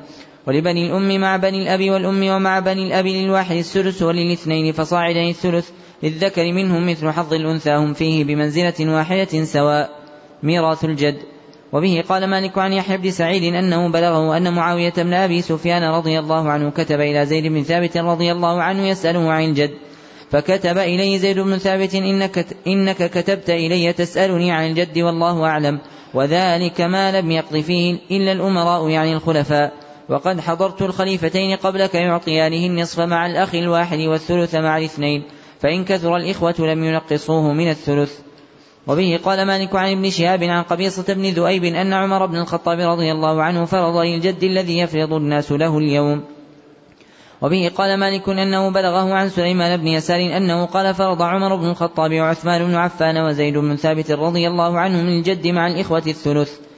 وبه إلى يحيى قال قال مالك والأمر المجتمع عليه والذي أدركت عليه أهل العلم ببلدنا أن الجد أبا الأب لا يرث مع الأب دنيا شيئا وهو يفرض له مع الولد الذكر ومع, ومع ابن الإبن الذكر السدس. ومع ابن ومع ابن الإبن الذكر السدس فريضة. وهو فيما سوى ذلك ما لم يترك المتوفى أخا أو أختا لأبيه يبدأ بأحد إن شركه بفريضة مسماه فيعطون فرائضهم فإن فضل من, المال السدس فما فوقه كان له وإن لم يفضل من المال السدس فما فوقه فرض للجد السدس فريضة. قال والجد والإخوة للأب والأم إذا شركهم أحد بفريضة مسماة يبدأ بمن شركهم من أهل الفرائض. فيعطون فرائضهم فما بقي بعد ذلك الجد والإخوة من شيء فإنه ينظر أي ذلك أفضل لحظ الجد يعطيه الجد الثلث أعطيه الجد الثلث مما بقي له وللإخوة أو يكون بمنزلة رجل من الإخوة فيما يحصل له ولهم ويقاسمهم بمثل حصة أحدهم أو الثلث من رأس المال كله. أي ذلك كان أفضل لحظ الجد يعطيه الجد وكان ما بقي بعد ذلك للإخوة الأب والأم للذكر مثل حظ الأنثيين. إلا فريضة واح إلا في فريضة واحدة تكون قسمتهم فيها على غير ذلك. وتلك الفريضة امرأة توفيت وتركت زوجها وأمها وأخ وتركت زوجها وأمها وأختها لأمها وأبيها وجدها فللزوج النصف وللأم الثلث وللجد الثلث وللأخت للأب والأم والأم وللأخت للأب والأم النصف ثم يجمع ثلث الجد ونصف الأخت فيقسم أثلاثا. للذكر مثل حظ الأنثيين فيكون للجد ثلثاه وللأخت ثلثه. الصفحة السابقة السطر الثالث. من المال السدس فما فوقه.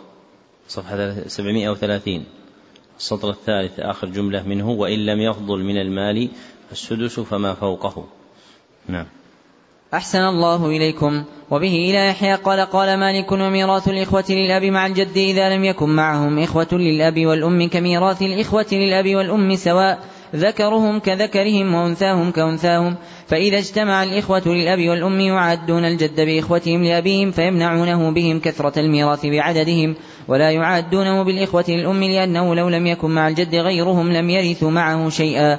وكان المال كله للجد فما حصل للإخوة من بعد حظ الجد فإنه يكون للإخوة من الأب والأم دون الإخوة للأب. ولا يكون للإخوة للأب معهم شيء إلا يكون الإخوة للأب والأم امرأة واحدة. فإن كانت امرأة واحدة فإنها تعاد الجد بإخوتها لأبيها ما كانوا فما حصل لهم ولها من شيء كان لها كان لها دونهم ما بينها وبين أن تستكمل فريضتها وفريضتها النصف من رأس المال كله فإن كان فيما يحاز لها ولإخوتها لأبيها فضل عن نصف رأس المال كله. فهو لإخوتها لأبيها للذكر مثل حظ الأنثيين وإن لم يفضل شيء فلا شيء لهم. ميراث الجدة. وبه قال مالك عن ابن شهاب عن عثمان بن إسحاق بن خرشة عن قبيصة بن ذؤيب أنه قال جاءت الجدة إلى أبي بكر رضي الله إلى أبي بكر الصديق رضي الله عنه تسأله ميراثها فقال لها أبو بكر رضي الله عنه ما لك في كتاب الله شيء؟ وما علمت لك في سنة رسول الله صلى الله عليه وسلم شيئا؟ فارجعي حتى أسأل الناس. فسأل الناس فقال المغيرة بن شعبة رضي الله عنه حضرت رسول الله صلى الله عليه وسلم أعطاها السدس. فقال أبو بكر هل معك غيرك؟ فقام محمد بن مسلمة الأنصاري فقال مثل ما قال المغيرة فأنفذه, فأنفذه لها أبو بكر الصديق رضي الله عنه. ثم جاءت الجدة الأخرى إلى عمر بن الخطاب رضي الله عنه تسأله ميراثها فقال لها ما لك في كتاب الله شيء وما كان القضاء الذي قضي به إلا لغيرك وما أنا بزائد في الفرائض شيئا ولكنه ذلك السدس. فإن اجتمعتما بي فإن اجتمعتما فهو بينكما وأيتكما خلت به فهو لها. وبه قال مالك عن يحيى بن سعيد عن القاسم بن محمد أنه قال أتت الجدتان إلى أبي بكر الصديق رضي الله عنه فأراد أن يجعل الثلث إلتي من قبل الأم فقال له رجل من الأنصار أما إنك تترك التي لو ماتتا وهو حي كان إياها يرث؟ فجعل أبو بكر الثلث بينهما. وبه قال مالك عن عبد ربه بن سعيد أن أبا بكر بن أن أبا بكر بن عبد الرحمن بن الحارث بن هشام كان لا يفرض إلا للجدتين. وبه إلى يحيى قال قال مالك والأمر المجتمع عليه عندنا الذي لا اختلاف فيه والذي أدركت عليه أهل العلم ببلدنا أن الجدة أم الأم لا ترث مع الأم دنيا شيئا وهي فيما سوى ذلك يفرض لها الثلث فريضة وأن الجدة أم الأب لا ترث مع الأم ولا مع الأب شيئا وهي فيما سوى ذلك يفرض لها الثلث فريضة. فإذا اجتمعت الجدتان أم الأب وأم الأم وليس للمتوفى دونهما أب ولا أم قال مالك فإني سمعت أن أم الأم إن كانت أقعدهما كان لها السدس دون أم الأب وإن كانت أم الأب أقعدهما أو كانت في القعدد وإن كانت وإن كانت أم الأب أقعدهما أو كانت في القعدد من المتوفى بمنزلة سواء فإن السدس بينهما نصفين. وبه إلى يحيى قال قال مالك ولا ميراث لأحد من الجدات إلا للجدتين لأنه بلغني أن رسول الله صلى الله عليه وسلم ورث الجدة. ثم سأل أبو بكر عن ذلك حتى أتاه الثبت عن رسول الله صلى الله عليه وسلم أنه ورث الجدة. فأنفذه لها ثم أتت الجدة الأخرى إلى عمر بن الخطاب رضي الله عنه فقال ما أنا بزائد في الفرائض شيئا فإن اجتمعتما فإن اجتمعتما فيه فهو بينكما وأيتكما خلت به فهو لها. وبه إلى يحيى قال قال مالك لم نعلم أحدا ورث غير جدتين منذ كان الإسلام إلى اليوم. ميراث الكلالة. ما الكلالة؟ نعم. المنقطع من إيش؟ من أصوله وفروعه. طيب في بيت بيتين أنشدتها قبل ها سلطان تذكرها؟ أحسنت. قال بعضهم فأحسن ويسألونك عن الكلالة هي انقطاع النسل لا محالة. ويسألونك عن الكلالة هي انقطاع النسل لا محالة. لا والد يبقى ولا مولود فانقطع الأبناء والجدود. لا والد يبقى ولا مولود فانقطع الأبناء والجدود. فانقطع أصوله وفروعه. ويسألونك عن الكلالة هي انقطاع النسل لا محالة. لا والد يبقى ولا مولود فانقطع الأبناء والجدود. نعم. أحسن الله إليكم. وبه قال مالك عن زيد بن أسلم أن عمر بن الخطاب رضي الله عنه سأل رسول الله صلى الله عليه وسلم عن الكلالة فقال رسول الله صلى الله عليه وسلم تكفيك من ذلك الآية التي أنزلت في الصيف في أواخر في آخر سورة النساء وبه إلى يحيى قال قال مالك الأمر عندنا الذي لا اختلاف فيه والذي أدركت عليه أهل العلم ببلدنا أن الكلالة على وجهين فأما الآية التي أنزلت في أول سورة النساء التي قال الله تبارك وتعالى وإن كان رجل يورث كلالة أو امرأة وله أخ أو أخت فلكل واحد منهما السدس فإن كانوا أكثر من ذلك فهم شركاء في الثلث. وبه إلى يحيى قال قال مالك فهذه الكلالة التي لا يرث فيها الإخوة للأم حتى لا يكون ولد ولا والد. وبه إلى يحيى قال قال مالك وأما الآية التي في آخر سورة النساء التي في آخر النساء التي قال الله تبارك وتعالى فيها يستفتونك قل الله يفتيكم في الكلالة إن امرؤ هلك ليس له ولد وله أخت فلها نصف ما ترك وهو يرثها إن لم يكن لها ولد فإن كانت اثنتين فلهما الثلثان مما ترك وإن كانوا إخوة رجالا ونساء فللذكر مثل حظ الأنثيين.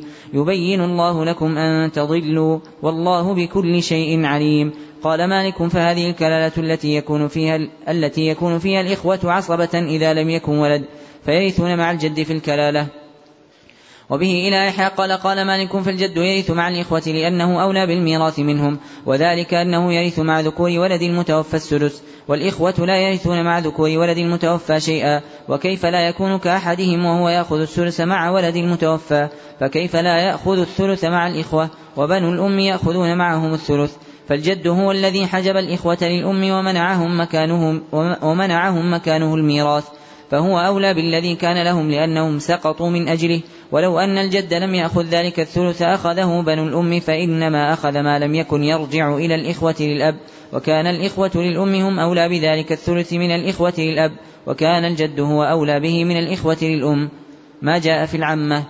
وبه قال مالك عن محمد بن أبي بكر بن محمد بن عمرو بن حزم عن عبد الرحمن بن حنظلة الزرقي أنه أخبره عن مولى لقريش كان قديما يقال له ابن يقال له, يقال له ابن مرسى أنه قال كنت جالسا عند عمر بن الخطاب رضي الله عنه فلما صلى الظهر قال يا يرفى هلم ذلك الكتاب لكتاب كتبه في شأن العمة يسأل عنها ويستخير فيها فأتى به يرفى فدعا بتور أو قدح فيه ماء فمحى ذلك الكتاب فيه ثم قال لو رضيك الله أقرك. وبه قال مالك عن محمد بن أبي بكر بن حزم أنه سمع أباه أنه سمع أباه كثيرا يقول كان عمر بن الخطاب رضي الله عنه يقول عجبا للعمة تورث ولا ترث. ميراث ولاية عصبة. وبه إلى يحيى قال قال مالك الأمر المجتمع عليه الذي لا اختلاف فيه والذي أدركت عليه أهل العلم ببلدنا في ولاية العصبة أن الأخ للأب أن الأخ للأب والأم أولى بالميراث من الأخ للأب. والأخ للأب أولى بالميراث من بني الأخ للأب والأم وبنو الأخ للأب والأم أولى أولى من بني الأخ للأب. وبنو الأخ للأب أولى من بني أولى من بني ابن الأخ للأب والأم وبنو الأخ للأب أولى من العم أخي الأب للأب والأم والعم أخو الأب للأب والأم أولى من العم أخي الأب للأب والعم أخو الأب للأب أولى من بني العم أخي الأب للأب والأم وابن العم للأب أولى من عم الأب أخي, أخي أبي الأب للأب والأم. وبه إلى يحيى قال قال مالك وكل شيء سئلت عنه من ميراث العصبة فإنه على نحو هذا.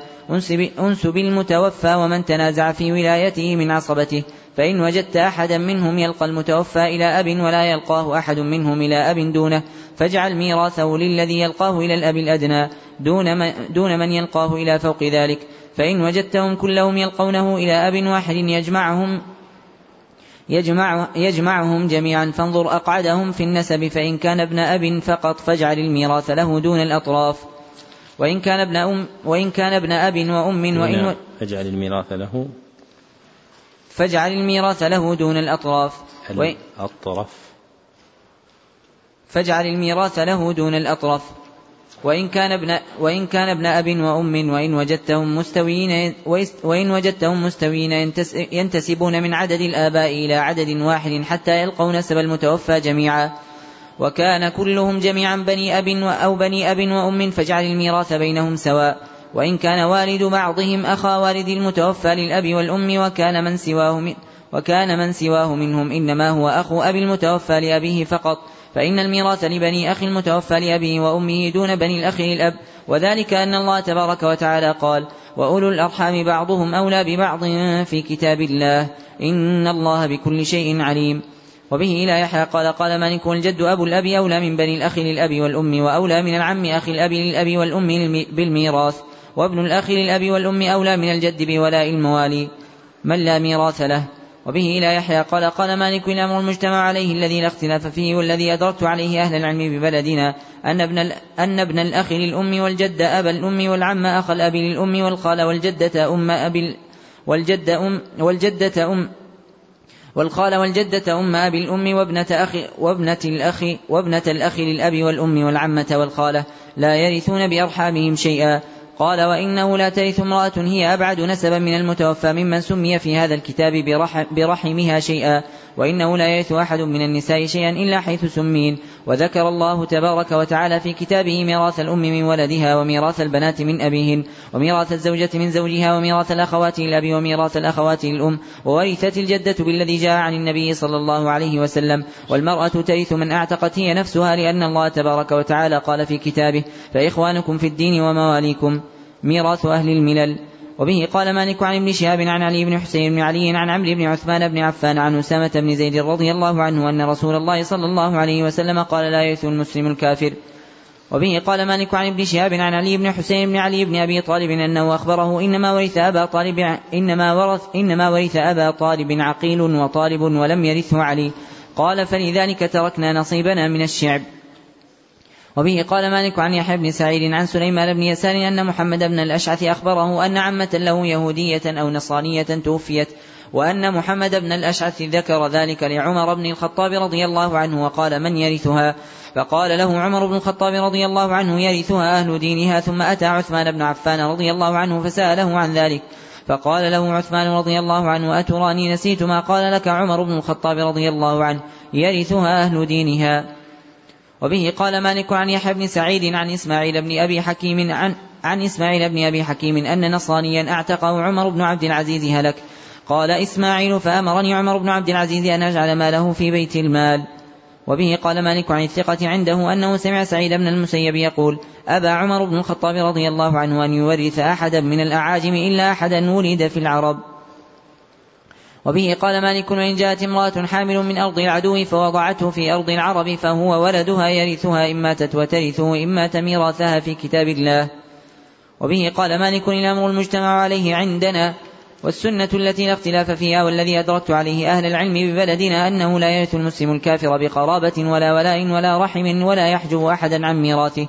قال وكذلك كل من لا يرث إذا لم يكن دونه وارث فإنه لا يحجب أحدا عن ميراثه. من جهل أمره بالقتل أو غير ذلك. وبه قال مالك عن ربيعة بن أبي عبد الرحمن وعن غير واحد من علمائهم أنه لم يتوارث من قتل يوم الجمل ويوم الصفين ويوم الحرة ثم كان يوم قديد فلم يورث أحد منهم من صاحبه شيئا إلا من علم أنه قتل قبل صاحبه. وبه إلى يحيى قال وسمعت مالكا يقول وذلك الأمر الذي لا اختلاف فيه ولا شك عند أحد, عند أحد من أهل العلم ببلدنا. وبه قال مالك وكذلك العمل في كل متوارثين هلكا بغرق أو قتل أو غير ذلك من الموت إذا لم يعلم أيهما مات قبل صاحبه. فإذا لم يعلم أيهما مات قبل صاحبه لم يرث أحد منهما من صاحبه شيئا. وكان ميراثهما لمن بقي من ورثته ما يرث كل واحد منهما ورثته من الأحياء.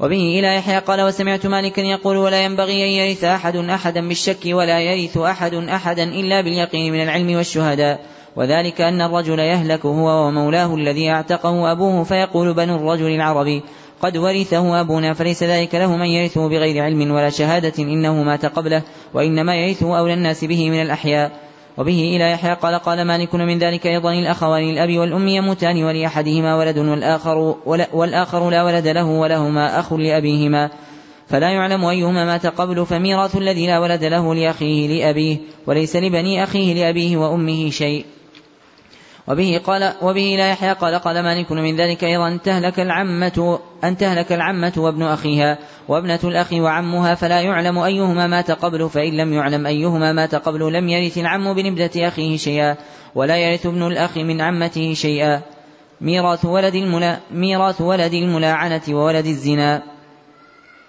وبه قال مالك أن بلغه أنه بلغه أن عروة بن الزبير كان يقول في ولد الملاعنة وولد الزنا إنه إذا مات ورثته أمه حقها في كتاب الله وإخوته لأمه حقوقهم ويرث البقية موالي أمه إن كانت مولاه وإن كانت عربية ورثت حقها وورث إخوته لأمه حقوقهم وكان ما بقي للمسلمين.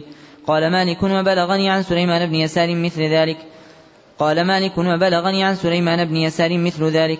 قال مالك وعلى ذلك أدركت رأي أهل العلم ببلدنا. كمل كتاب الفرائض والحمد لله صلى الله على محمد وعلى آله.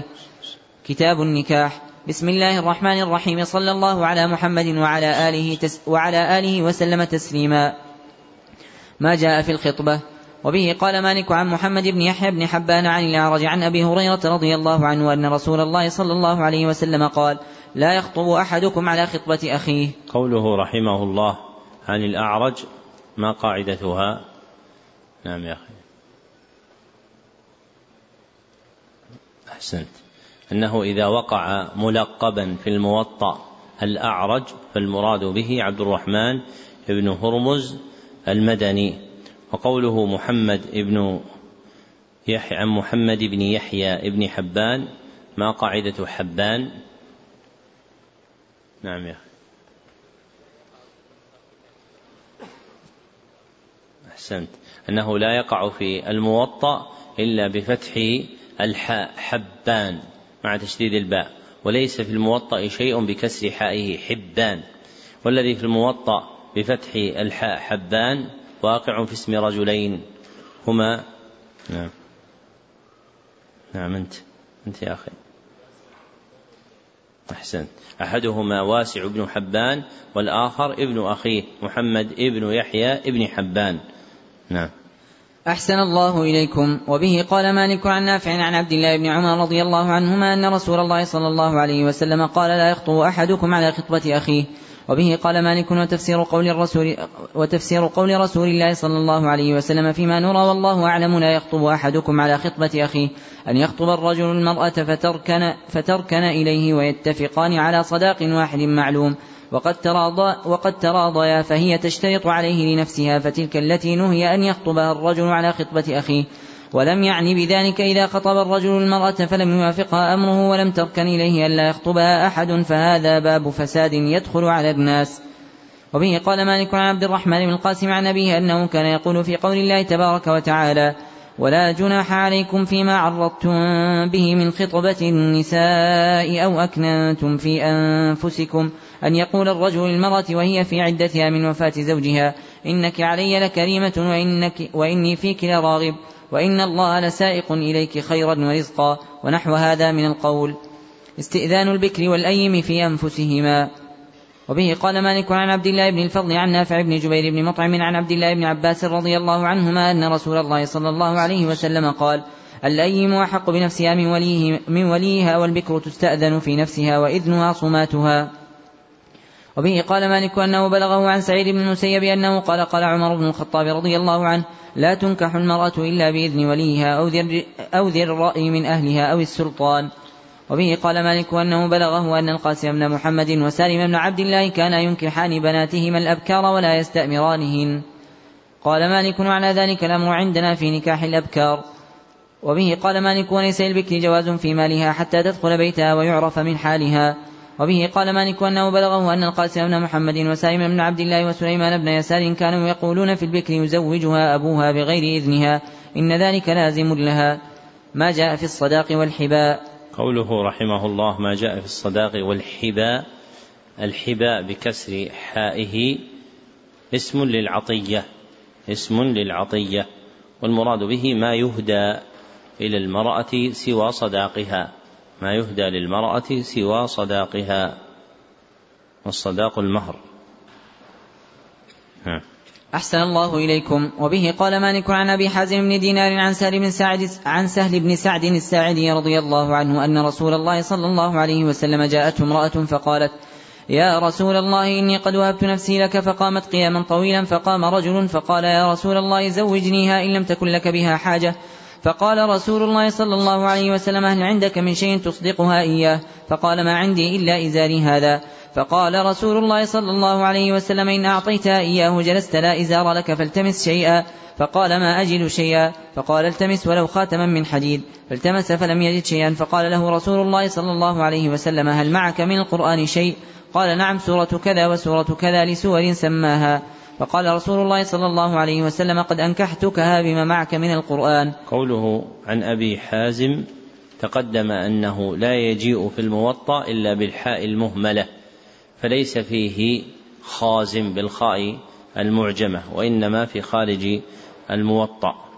نعم. أحسن الله إليكم. وبه قال مالك عن يحيى بن سعيد عن سعيد بن المسيب أنه قال قال عمر بن الخطاب رضي الله عنه أيما رجل تزوج امرأة وبها جنون أو جذام أو برص فمسها فلا صداقها كاملا وذلك لزوجها غرم على وليها. وبه قال مالك وإنما يكون ذلك غرما على وليها لزوجها إذا كان وليها الذي أنكحها هو أبوها أو أخوها أو من يرى أنه يعلم ذلك منها. فأما إذا كان وليها الذي أنكح ابن عم أو مولا أو من العشيرة ممن يرى أنه لا يعلم ذلك منها فليس عليه غرم وترد المرأة ما أخذت من صداقها ويترك لها قدر ما تستحل به.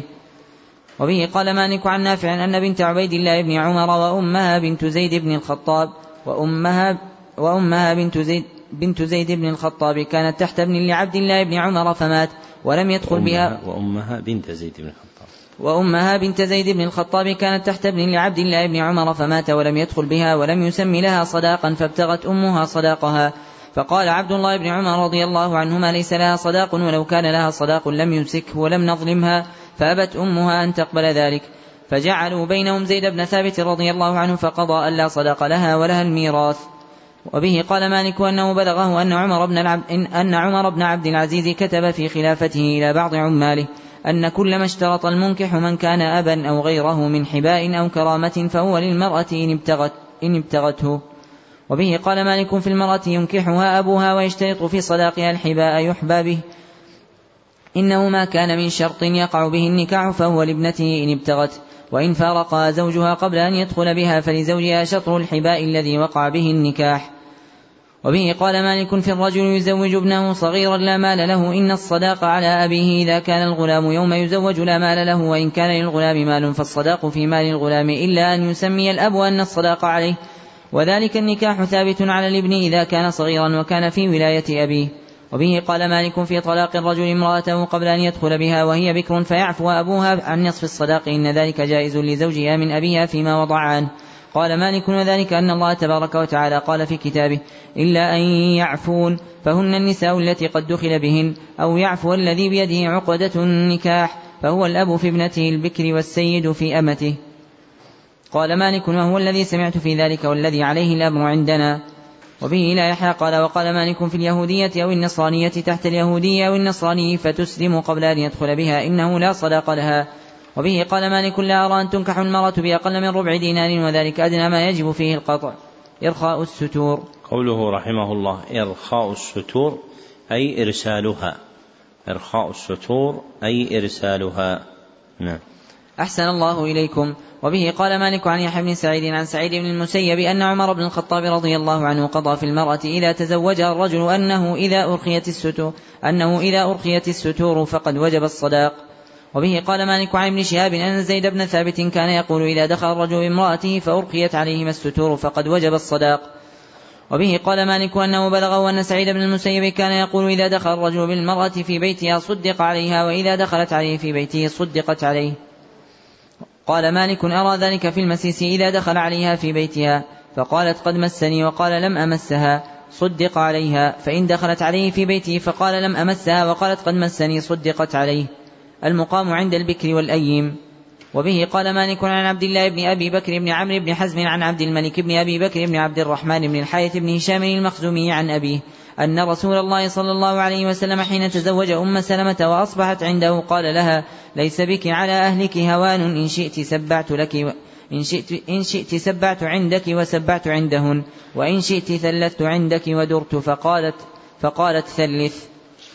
وبه قال مالك عن حميد الطويل عن أنس بن مالك رضي الله عنه أنه كان يقول للبكر سبع وللثيب ثلاث. قال مالك وذلك الامر عندنا. وبه إلى يحيى قال وقال مالك فإن كانت له امرأة غير التي غير التي تزوج فإنه يقسم بينهما بعد أن تمضي أيام التي تزوج بالسواء ولا يحسب على التي تزوج ما أقام عندها. ما لا يجوز من الشرط في النكاح.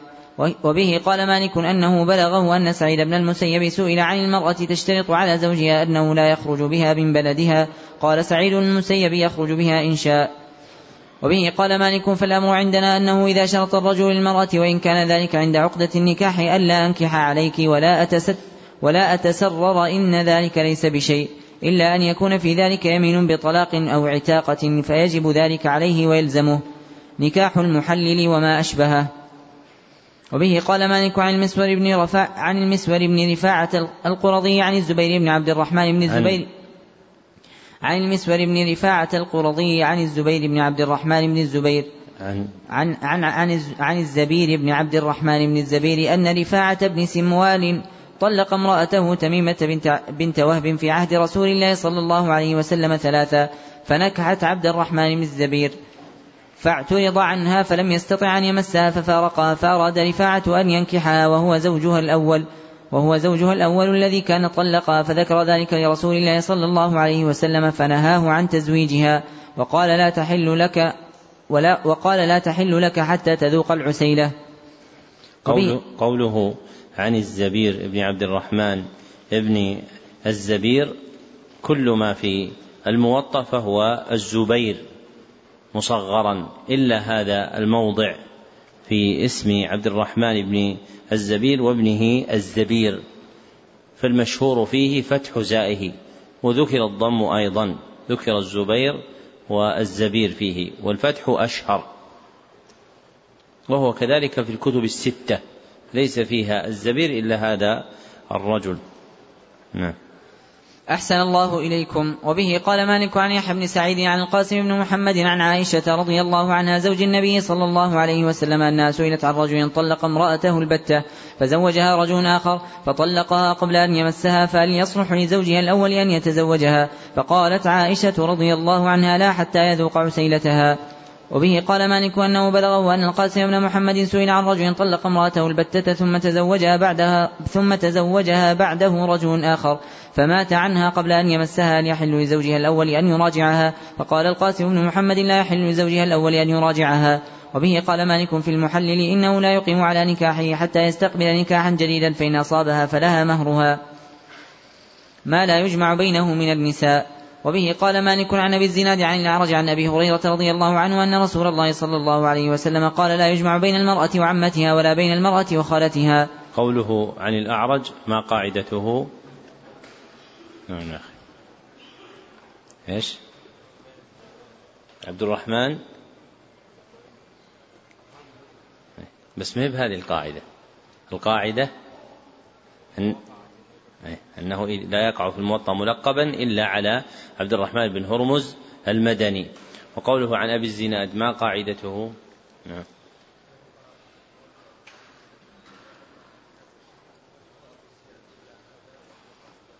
نعم. أنما كان من هذا الرسم فهو أبو زياد إلا هذا الرجل وهو أبو الزناد واسمه عبد الله بن دكوان المدني.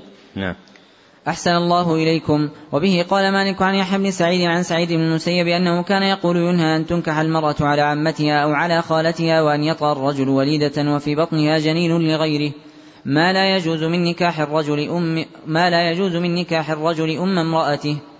وبه قوله قال ما لا يجوز تقدم أنها من أمهات التراجم عند الإمام مالك وأنه أوردها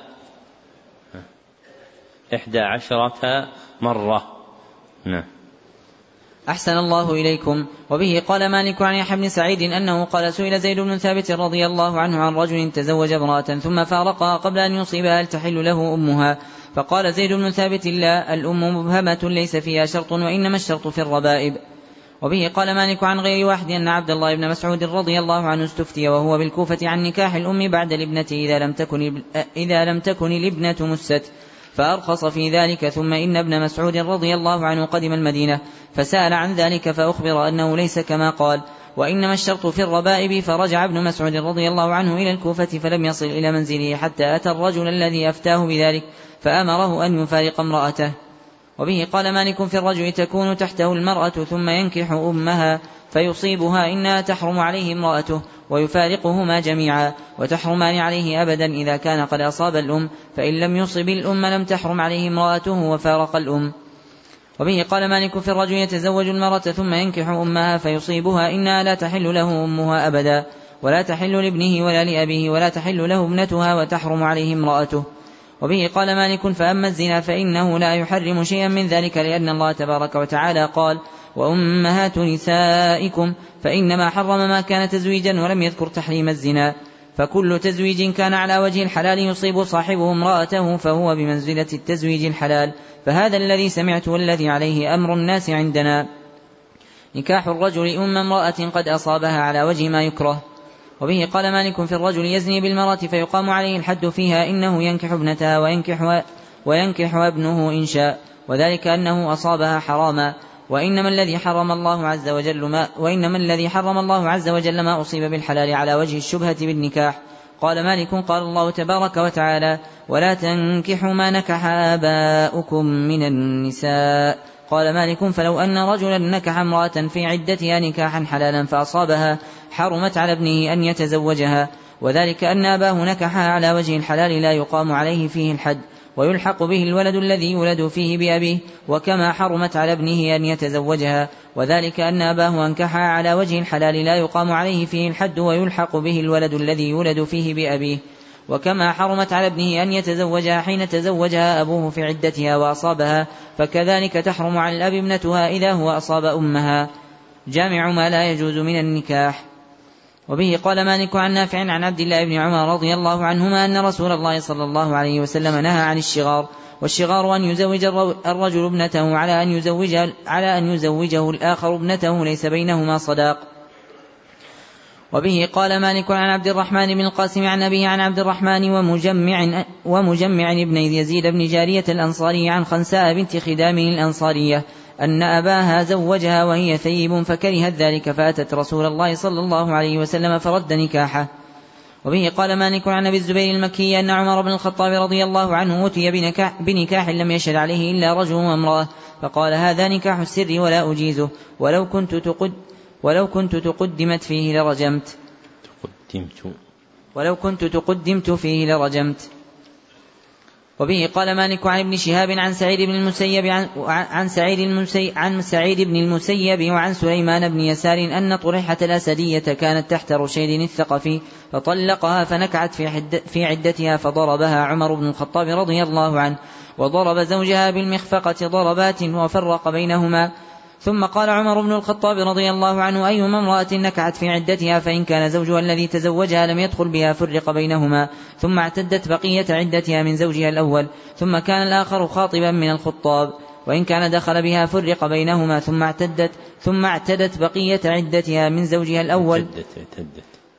أحسن الله إليكم. وإن كان دخل بها فرق بينهما ثم اعتدت بقية عدتها من زوجها الأول ثم اعتدت من الآخر ثم لا ثم لا يجتمعان أبدا.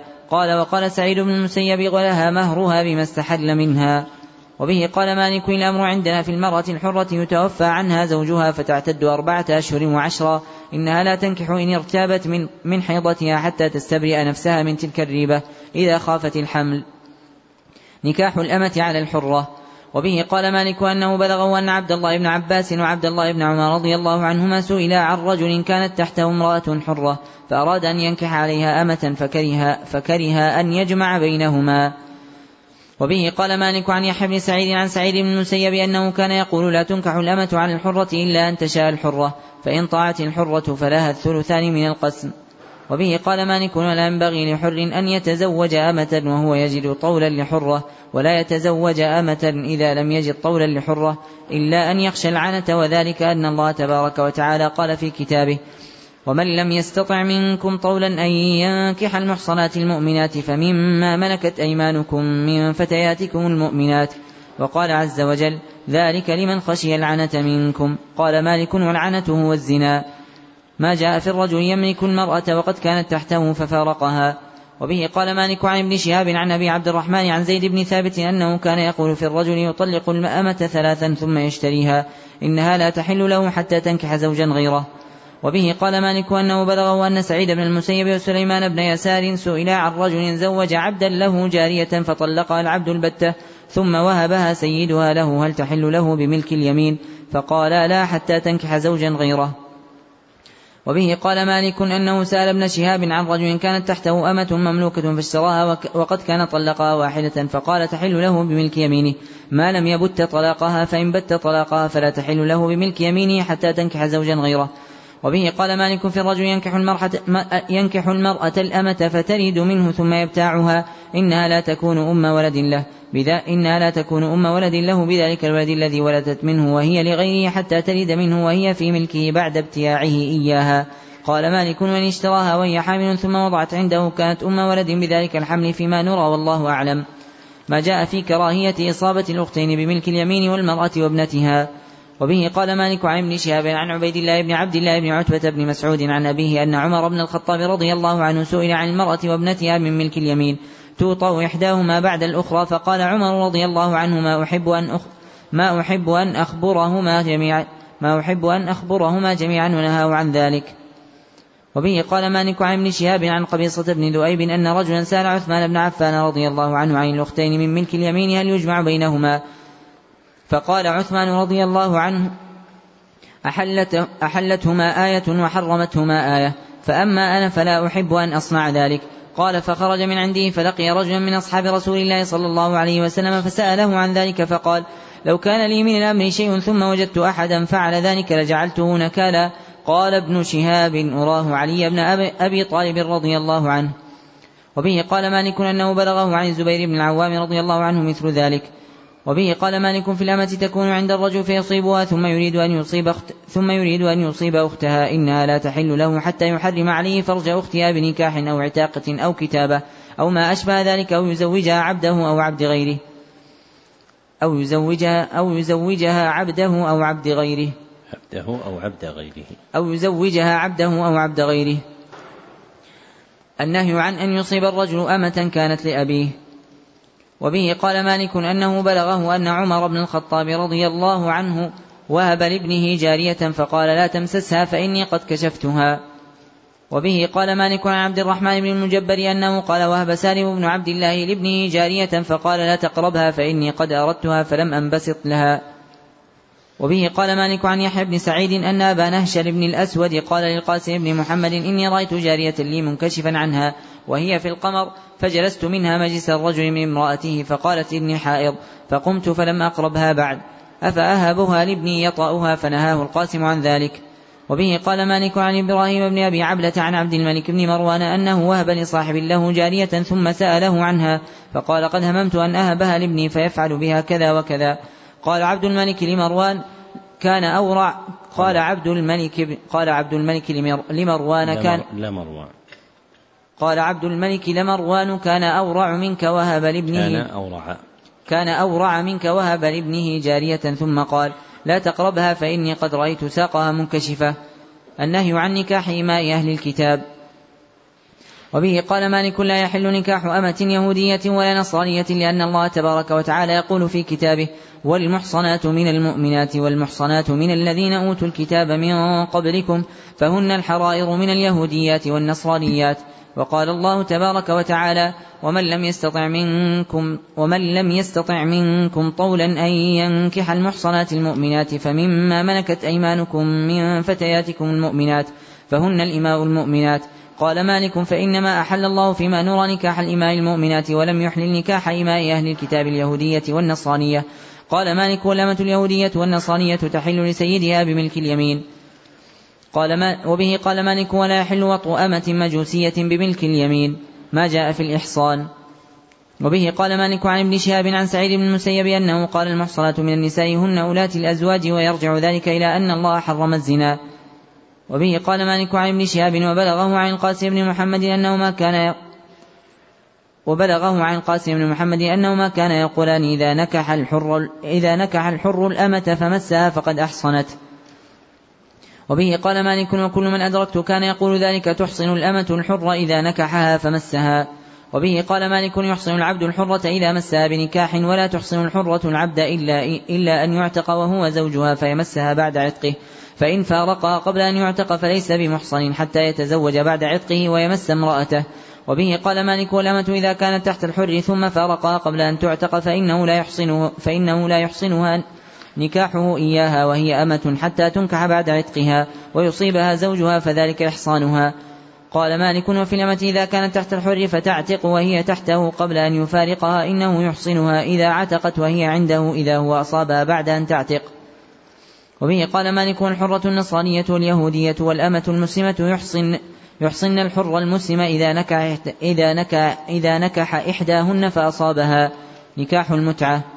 وبه قال مالك عن ابن شهاب عن عبد الله والحسن بن محمد بن علي بن أبي طالب عن أبيهما عن علي بن أبي طالب رضي الله عنه أن رسول الله صلى الله عليه وسلم نهى عن متعة النساء يوم خيبر وعن أكل لحوم الحمر الإنسية. وبه قال مالك عن ابن شهاب عن عروة بن الزبير أن خولة بنت حكيم دخلت على عمر بن الخطاب رضي الله عنه فقالت إن ربيعة بن أمية استمتع بامرأة مولدة فحملت منه فخرج عمر بن الخطاب رضي الله عنه فزعا. يجر نداءه فقال هذه المتعة ولو كنت تقدمت فيها لرجمت. نكاح العبيد. وبه قال مالك أنه سمع ربيعة بن أبي عبد الرحمن يقول ينكح العبد أربع نسوة. قال مالك وهذا أحسن ما سمعت في ذلك. وبه قال مالك والعبد مخالف للمحلل إن أذن له سيده ثبت نكاحه وإن لم يأذن له سيده فرق بينهما. والمحلل يفرق بينهما على كل حال إذا أريد بالنكاح التحليل. وبه قال مالك في العبد إذا ملكته امرأته أو الزوج يملك امرأته إن ملك كل واحد منهما صاحبه يكون فسخا بغير طلاق. وإن تراجع بنكاح بعد لم تكن تلك الفرقة طلاقا. وبه قال مالك والعبد إذا اعتقته امرأته إذا ملكته وهي في عدة منه لم يتراجع إلا بنكاح جديد. نكاح. قوله في السابق قال مالك في العبد إذا ملكته امرأته.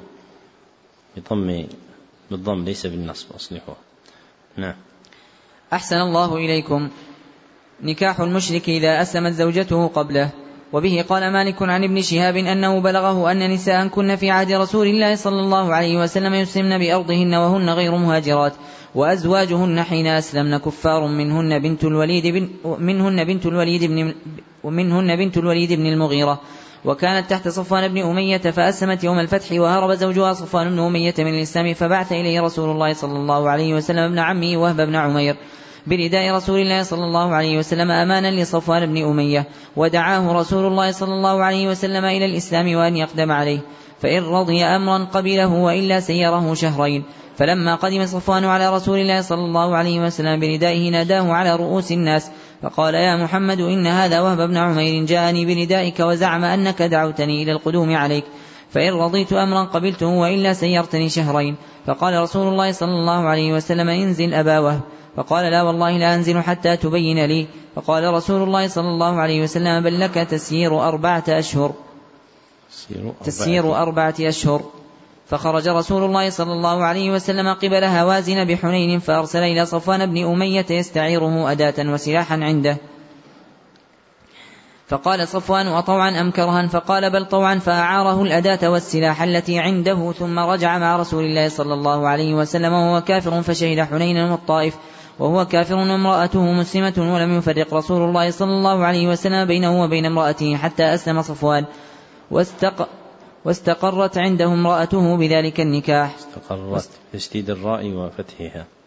أحسن الله إليكم. وبه قال مالك عن ابن شهاب أنه قال كان بين إسلام صفوان بين وبين إسلام امرأته نحو من شهر. قال ابن شهاب ولم يبلغنا أن امرأة هاجرت إلى, إلى الله ورسوله وزوجها كافر.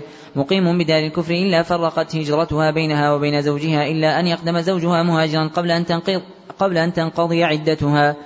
وبه قال مالك عن ابن شهاب أن أم, حك أن أم حكيم بن أن أم حكيم بنت الحارث بن هشام وكانت تحت عكرمة بن أبي جهل وكانت تحت عكرمة بن أبي جهل فأسلمت يوم الفتح وهرب زوجها عكرم عكرمة بن أبي جهل من الإسلام حتى قدم اليمن فارتحلت أم حكيم حتى قدمت عليه باليمن فدعته إلى الإسلام فأسلم وقدم على رسول الله صلى الله عليه وسلم عام الفتح فلما رآه رسول الله صلى الله عليه وسلم وثب إليه فرحا.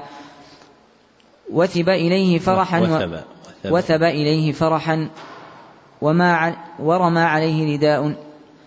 وثب. وثب إليه فرحا وما عليه رداء. حتى بايعه فثبت على نكاحهما ذلك. وبه قال مالك وإذا أسلم الرجل قبل امرأته وقعت الفرقة بينهما إذا عرض عليها الإسلام فلم تسلم لأن الله تبارك وتعالى يقول في كتابه ولا تمسكوا بعصم الكوافر. ما جاء في الوليمة. وبه قال مالك عن حميد الطويل عن أنس بن مالك رضي الله عنه أن عبد الرحمن بن عوف رضي الله عنه جاء إلى رسول الله صلى الله عليه وسلم وبه أثر صفرة فسأله رسول الله صلى الله عليه وسلم فأخبره أنه تزوج فقال رسول الله صلى الله عليه وسلم كم سقت إليها؟ فقال زنة نواة من ذهب؟ فقال رسول الله صلى الله عليه وسلم أولم لو بشاه وبه قال مالك عن يحيى بن سعيد أنه قال لقد بلغني أن رسول الله صلى الله عليه وسلم كان يولم بالوليمة ما فيها خبز ولا لحم. وبه قال مالك عن نافع عن عبد الله بن عمر رضي الله عنهما أن رسول الله صلى الله عليه وسلم قال إذا دعي أحدكم إلى وليمة فليأتها. وبه قال مالك عن ابن شهاب عن الأعرج عن أبي هريرة رضي الله عنه أنه كان يقول شر الطعام طعام الوليمة يدعى لها الأغنياء ويترك المساكين ومن لم يأت الدعوة فقد عصى الله ورسوله. وبه قال مالك عن إسحاق بن عبد الله بن أبي طلحة أنه سمع أنس بن مالك رضي الله عنه يقول إن خياطا إن خياطا دعا رسول الله صلى الله عليه وسلم لطعام صنعه. قال أنس رضي الله عنه فذهبت مع رسول الله صلى الله عليه وسلم إلى ذلك الطعام فقرب إليه خبزا من شعير ومرقا فيه دباء. قال أنس رضي الله عنه فرأيت رسول الله صلى الله عليه وسلم يتبع الدباء من حول القصعة فلم أزل أحب الدباء بعد ذلك اليوم. جامع, جامع النكاح.